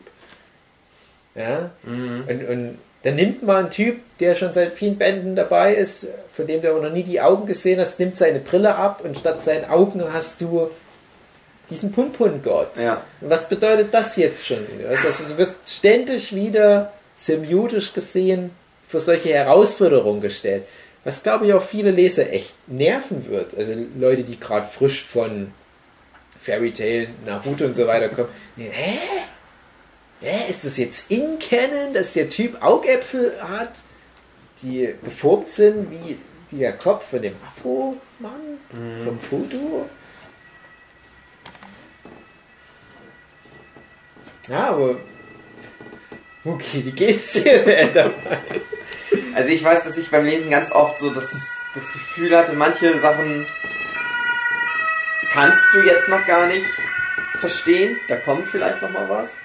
Aber ich das immer abgefeiert habe, wenn ich zumindest gedacht hatte, ja, das hat er bestimmt so und so. Das ist gemeint. Das ist die und die Bedeutung. Mhm. Das ist halt so ein Gefühl, das kriegst du bei wenigen Sachen. Ja. So eine ganz merkwürdige Art von Befriedigung und ja. Also ich denke da auch ein bisschen an den David Lynch, der dann auch sagt, ja hier, weißes Pferd steht jetzt im Schlafzimmer. Deal with it. Was habt ihr jetzt davon? Ja. Und dann fragst du dich halt auch ganz oft, ja, ist das jetzt... Also dumme Leute fragen sich wahrscheinlich wirklich, ja, weißes Pferd, wie ist denn das jetzt dahin gekommen? Leute, die David Lynch kennen, die wissen, okay, Hausaufgaben für mich. Aber wenn man mal ein David Lynch Interview liest oder sich halt dann mit David Lynch aus der Zeit, als er zum Beispiel Twin Peaks gemacht hat, beschäftigt, dann merkst du halt auch, der macht viele Sachen gar nicht mit einer eigenen Idee im Hinterkopf, was es bedeutet, sondern der bietet dir das nur an. Mhm. Vielleicht hat es ja was zu bedeuten. Es ist ja interessant, wie viel sich daraus entwickelt, ja. Wie viel du dann tatsächlich, wenn du dir mal die Zeit nimmst, da halt rausziehen kannst. Ich blätter jetzt nur mal aus Spaß in Band 2 rein, in der Hoffnung, so ein paar extreme Panel zu finden. Ne? Gibt hier zum Beispiel auch noch die dumme Flöte hier. Punpun mal ein paar Panel lang einmal beschissene Flöte hatten, wie so ein Irrer Fahrrad umfährt und weint dabei. Dann fliegt die Treppe runter. Ein Mann guckt ihm zu und lacht aber auch so ein bisschen. Oh, das Kind ist schlimm, die Treppe runtergefallen. Punpun weint, die Flöte liegt jetzt neben ihm. Und wenn die Flöte... Ja, also... Ja. Das ist bestimmt nicht genau das, was hier passiert. Das ist definitiv nicht das genau das. Das hier zum Beispiel interessanterweise auch ein Moment, wo du ein weißes Textpanel hast, wo aber halt auch Punpuns. Mhm. Ja, ich glaube, das teilt sich tatsächlich manchmal. Die kommen am Anfang noch mehr vor, die weißen Panel. Das wird dann später, werden die dann immer mehr von den Schwarzen ersetzt auch. Genau, das ist ja, ab heute wollte Punpun erwachsen werden, die Szene. Und du halt auch denkst, okay, Inio Asano nutzt halt dieses absurde Ereignis, um diesen neuen Lebensabschnitt in Punpun einzuleiten. Oh. Also, was für eine absurde Szene. Selbst Punpun wusste, was das zu bedeuten hatte. Jetzt gab es bestimmt keinen mehr, der Punpuns Gefühle verstand. Stimmt, dieser Gedanke schnürte ihm die Brust zusammen. Immer mussten sie Punpun wie ein Kind behandeln. Er hatte die Nase voll. Punpun will ab da erwachsen werden. Ja, wie das alles aufgebaut ist. Was für eine absurde Szene. Ja, das meine ich halt.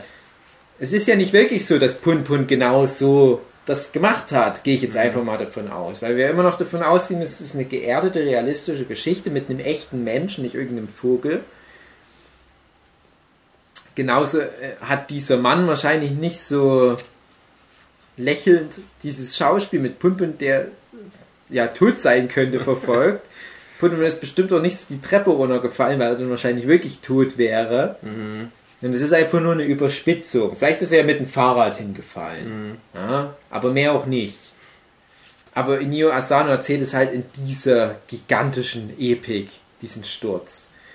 Und man muss sich dann halt selber zurechtreimen, wie das gemeint ist. Taucht auch wieder der Gott auf. Und dann kommt hier zum Beispiel so eine Szene, wo Punpun in der Turnhalle liegt. Halt so wahrscheinlich der erste große Nervenzusammenbruch seines Lebens. Es ist immer noch der 8-jährige Punpun. Und dann steigen ganz viele Punpuns von ihm auf. Und auf einmal ist der ganze Himmel voll mit Punpuns an Regenschirmen. Und jetzt müssen wir auch davon ausgehen, ja, wahrscheinlich ist nicht wirklich da so ein Menschenkind in tausendfacher Form mit Regenschirmen auf in den Himmel zu steigen. Aber vielleicht steht das ja für so ganz viele Teile von Punpun. Vielleicht so für diese ganzen kindlich naiven Teile, die er jetzt ziehen lässt. Und zurück bleibt halt vielleicht so ganz rudimentär ein Teil von Punpun, der aber, wie wir, wenn wir umblättern sehen, halt auch sehr leblos wirkt. Sehr, sehr hohle Augen und ja... Punpun hat halt, weil er ja vorher festgelegt hat, dass er erwachsen werden will, die kindliche Freude gehen lassen. Übrigens immer ganz große Momente, wenn mal der Name des Mangas gedroppt wird, wenn halt irgendwann mal im Text dann Gute Nacht. Genau, Punpun, das hast du ja auch in jedem Band. Und selbst damit wird ja gespielt, wenn dann auf einmal kommt, Guten Morgen, Punpun. Mhm. So dann, oh, das ist das Erwachen von Punpun. Jetzt geht's los. Bisher war es immer Gute Nacht, Punpun. Aber jetzt muss ja irgendwas... Es war auch in einem relativ essentiellen Moment, wo du dann halt dachtest, okay, da ist jetzt irgendeine Bande in Punpun gerissen. Und die ganzen Barrieren sind niedergerissen. Und jetzt zeigt es seine wahre Fratze gegen Ende der Geschichte. Wobei dann, glaube ich, im letzten Mann dann wieder das mit einem Gute Nacht Punpun revidiert wird. Ah. Was ja auch dann wieder Sinn macht, so von seinem Story-Arc her. Auch wieder interessant. Aber diese ganze Nummer mit der Sekte. Wollen wir mal ganz kurz auf die Sekte eingehen. Die Akasha. Oder wie das heißt. Prophezeiung. Der Sektenführer Pegasus. Mhm. Der sich da seine Jünger um sich schaut. Der so eine Art Jesus ist. Und den schwarzen Fleck sieht. Was ist deine Interpretation, was der schwarze Fleck ist? Oh. Ich würde lieber damit... Und das andere ist, es gibt eine Sekte in dem Punpun-Universum, die immer wieder eine Rolle spielt und irgendwann gipfelt das halt mal darin, dass die Sekte die Welt retten will durch Musizieren. Und ja, und dann wollen sie aber auch einen Massenselbstmord begehen. Irgendwann. Ja, es ist halt. Es ist halt komisch. Diese Sekte finde ich sehr schwer zu greifen. Ja. Einfach. Was ja auch irgendwie so Sinn macht. Eine Sekte von außen ist halt eine Sekte irgendwie. Aber warum ist sie überhaupt da, die Sekte? Das, ganz ehrlich, das war für mich. Ja. Halbspoiler, nicht so richtig. Aber ich habe am Ende von dem ganzen Punpun-Ding, von Band 13, habe ich mich gefragt. Was bedeutet die Sekte? Wozu hatte ich die ganze Zeit mit als Subplot? Wirklich schon von Band 1 ab als Subplot. Und auch halt diesen Pegasus, ich kann den nicht so richtig einordnen. Ob der... Du hast ja bei Sekten oft so, dass dahinter eigentlich was anderes steht. Also die sind nicht wirklich gläubig an irgendeiner Gottheit, bla bla bla dran, sondern da steht Geldmacherei oder sowas dahinter. Und bei dem Pegasus konnte ich es bis zuletzt nicht so richtig einordnen, ob da halt wirklich einfach nur dieser verschrobene, merkwürdige Typ ist oder ob da nicht doch noch was anderes bei dem dahinter steht. Weil halt mal so Informationen von diesem ersten Mann sozusagen fallen gelassen werden. Halt, also auch ein Mitglied der Sekte, der aber halt ein relativ bodenständiger Typ ist, also so ein bisschen komisch, aber halt nicht so ein Verrückter, wie ein Verrückter scheint, wo dann aber irgendwann mal rauskommt, dass dieser Pegasus wirklich aus einer reichen Familie stammt und es aber nicht so richtig abzusehen ist, ob es nicht vielleicht doch auch Geldschneiderei ist, diese Sekte. Also ich fand es sehr fragwürdig alles. So. Ja, fragwürdig auf alle Fälle, es siehst du alleine schon an den Sektenmitgliedern, ja, dass es halt so die Misfits der Gesellschaft sind, die sich da zusammentun.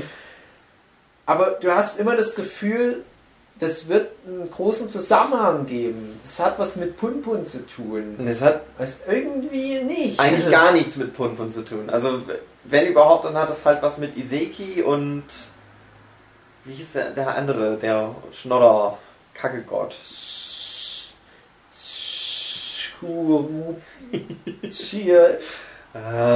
Mann, wie heißt er denn? Der ist ja egal, der Typ mit der Rotznase. Genau.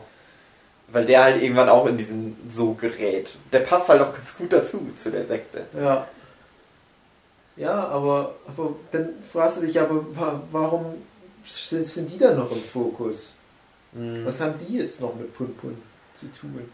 Kamatronisches Netzwerk und da ist aber auch wieder so ein Punkt, wo ich glaube, wenn ich das noch ein zweites Mal lese, werde ich die Frage für mich beantworten können.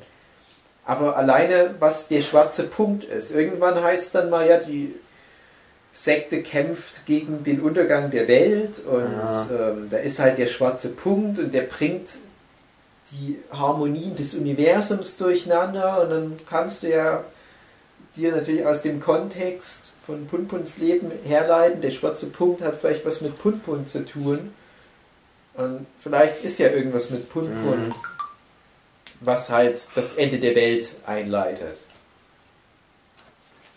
Ja, meine Wirbelsäule hat gerade den Geist aufgegeben. Oh, Mist. Ja. Ich muss jetzt gut sterben. Oh. Aber erst machen wir noch den Podcast. Ja. Ja, schwarzer Punkt. Ich will noch eine Antwort von dir. Ich will wissen, was deine Interpretation ist, was der schwarze Punkt ist. Sein ist es ein Spoiler. Nee,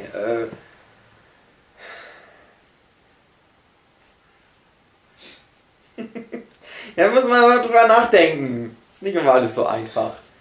Kommst du immer mit Sachen, wo du selber für dich schon eine Lösung hast? Nein, ich habe keine Lösung dafür. Und ich muss jetzt... Ich habe keine Lösung dafür. Ich habe ja drüber nachgedacht. Also ich habe Ideen, aber die fühlen sich auch nicht so befriedigend an.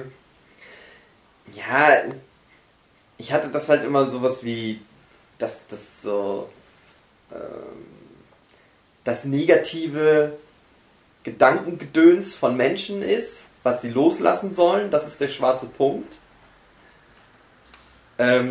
Ich habe mich halt wirklich noch mehr mit der Frage befasst, glaubt der Typ das selber, was er verzapft? Oder was ist das?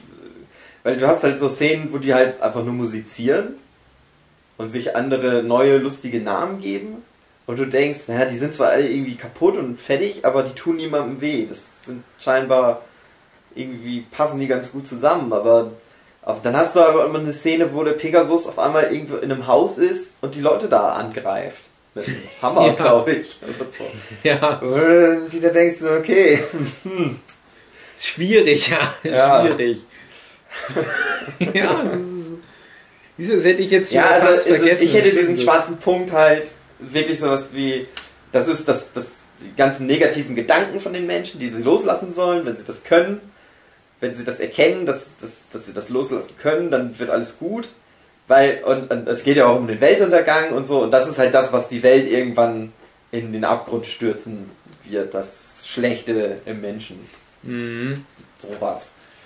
In der Art. Aber wie gesagt, es ist halt die Frage, ist es wirklich so wichtig, was diese Sekte an Dingen hat? Also meine Interpretation ist halt ein Spoiler, die kann ich jetzt ja nicht bringen.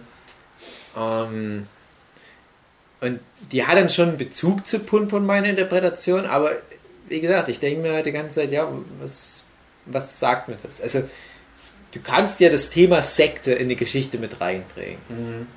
Wenn es irgendwie die Geschichte komplementiert und du hast ja eine Verbindung zwischen der Sekte und Aiko, die ja wiederum sehr wichtig ist, und dann frage ich mich aber, warum musst du dann die Sekte so ausführlich, auch nachdem das mit Aiko im Prinzip schon durch ist, was die halt für eine Verbindung zu der Sekte hat, warum konzentrierst du dich dann immer noch auf die Sekte? Ja, weil halt Seki eine Verbindung mit der Sekte. Ja, aber dann, was ist mit Seki? Weißt du, oder ja.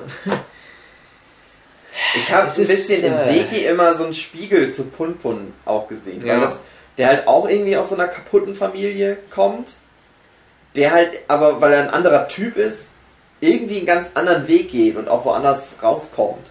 Aber dann sind für mich alle Figuren Spiegel. Ja, klar, ja, das ist weil so. Nimm mal Kuma-chan, das ist komischerweise die einzige Figur, wo ich immer einen Namen gleich habe. Der Typ mit den großen Augen. Du hast das vielleicht, du hast ja die 4 guten Freunde, also der, wo uns gerade der Name nicht einfällt, mit der Rotznase, der ist halt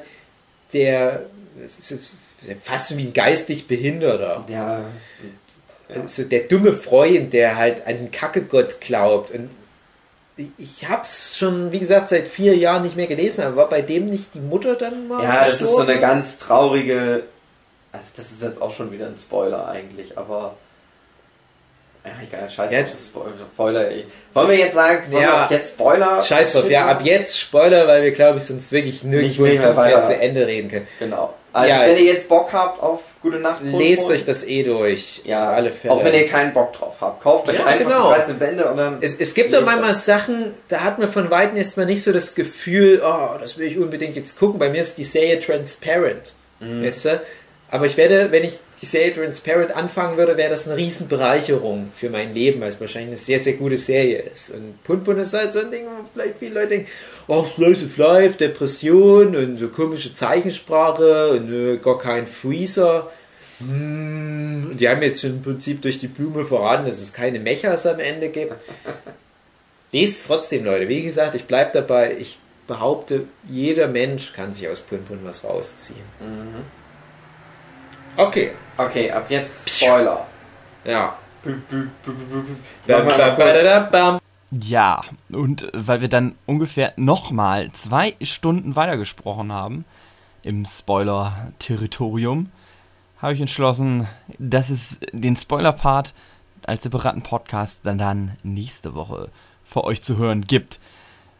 Habt ihr ja eine Woche Zeit, jetzt alle 13 Punpun-Bände zu lesen, was ihr auf jeden Fall tun solltet. Bitte, bitte, danke, bitte. Also, okay, wir sehen uns dann nächste Woche. Hört ihr uns wieder. So meine ich, so wollte ich das sagen. Okay, bis dann. Dass alle Leute, die ich kenne, die Sonne nicht mögen. Ich finde, Sonne ist nichts Geist, was es gibt auf dem Planet.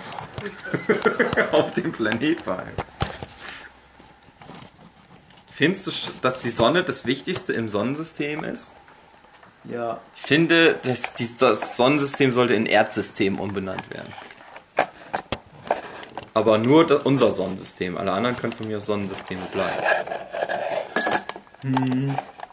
Denkst du, man könnte das hinkriegen, dass die Sonne sich um die Erde dreht? Ja.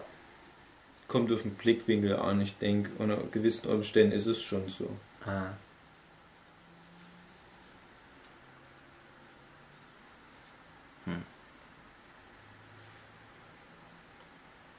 Man kann ja mal so einen Wettbewerb ausrufen, wo man mal selbst den Namen bestimmt für das Sonnensystem. Ich werde dann gewinnt wieder Adolf Hitler oder Arschkrankensystem. Adolf Hitler-System. So, wollen wir jetzt anfangen oder was? PewDiePie-System. Ja. Guten Abend, meine sehr verehrten Damen und Herren. Herzlich willkommen zu einer neuen Ausgabe des Nerdship.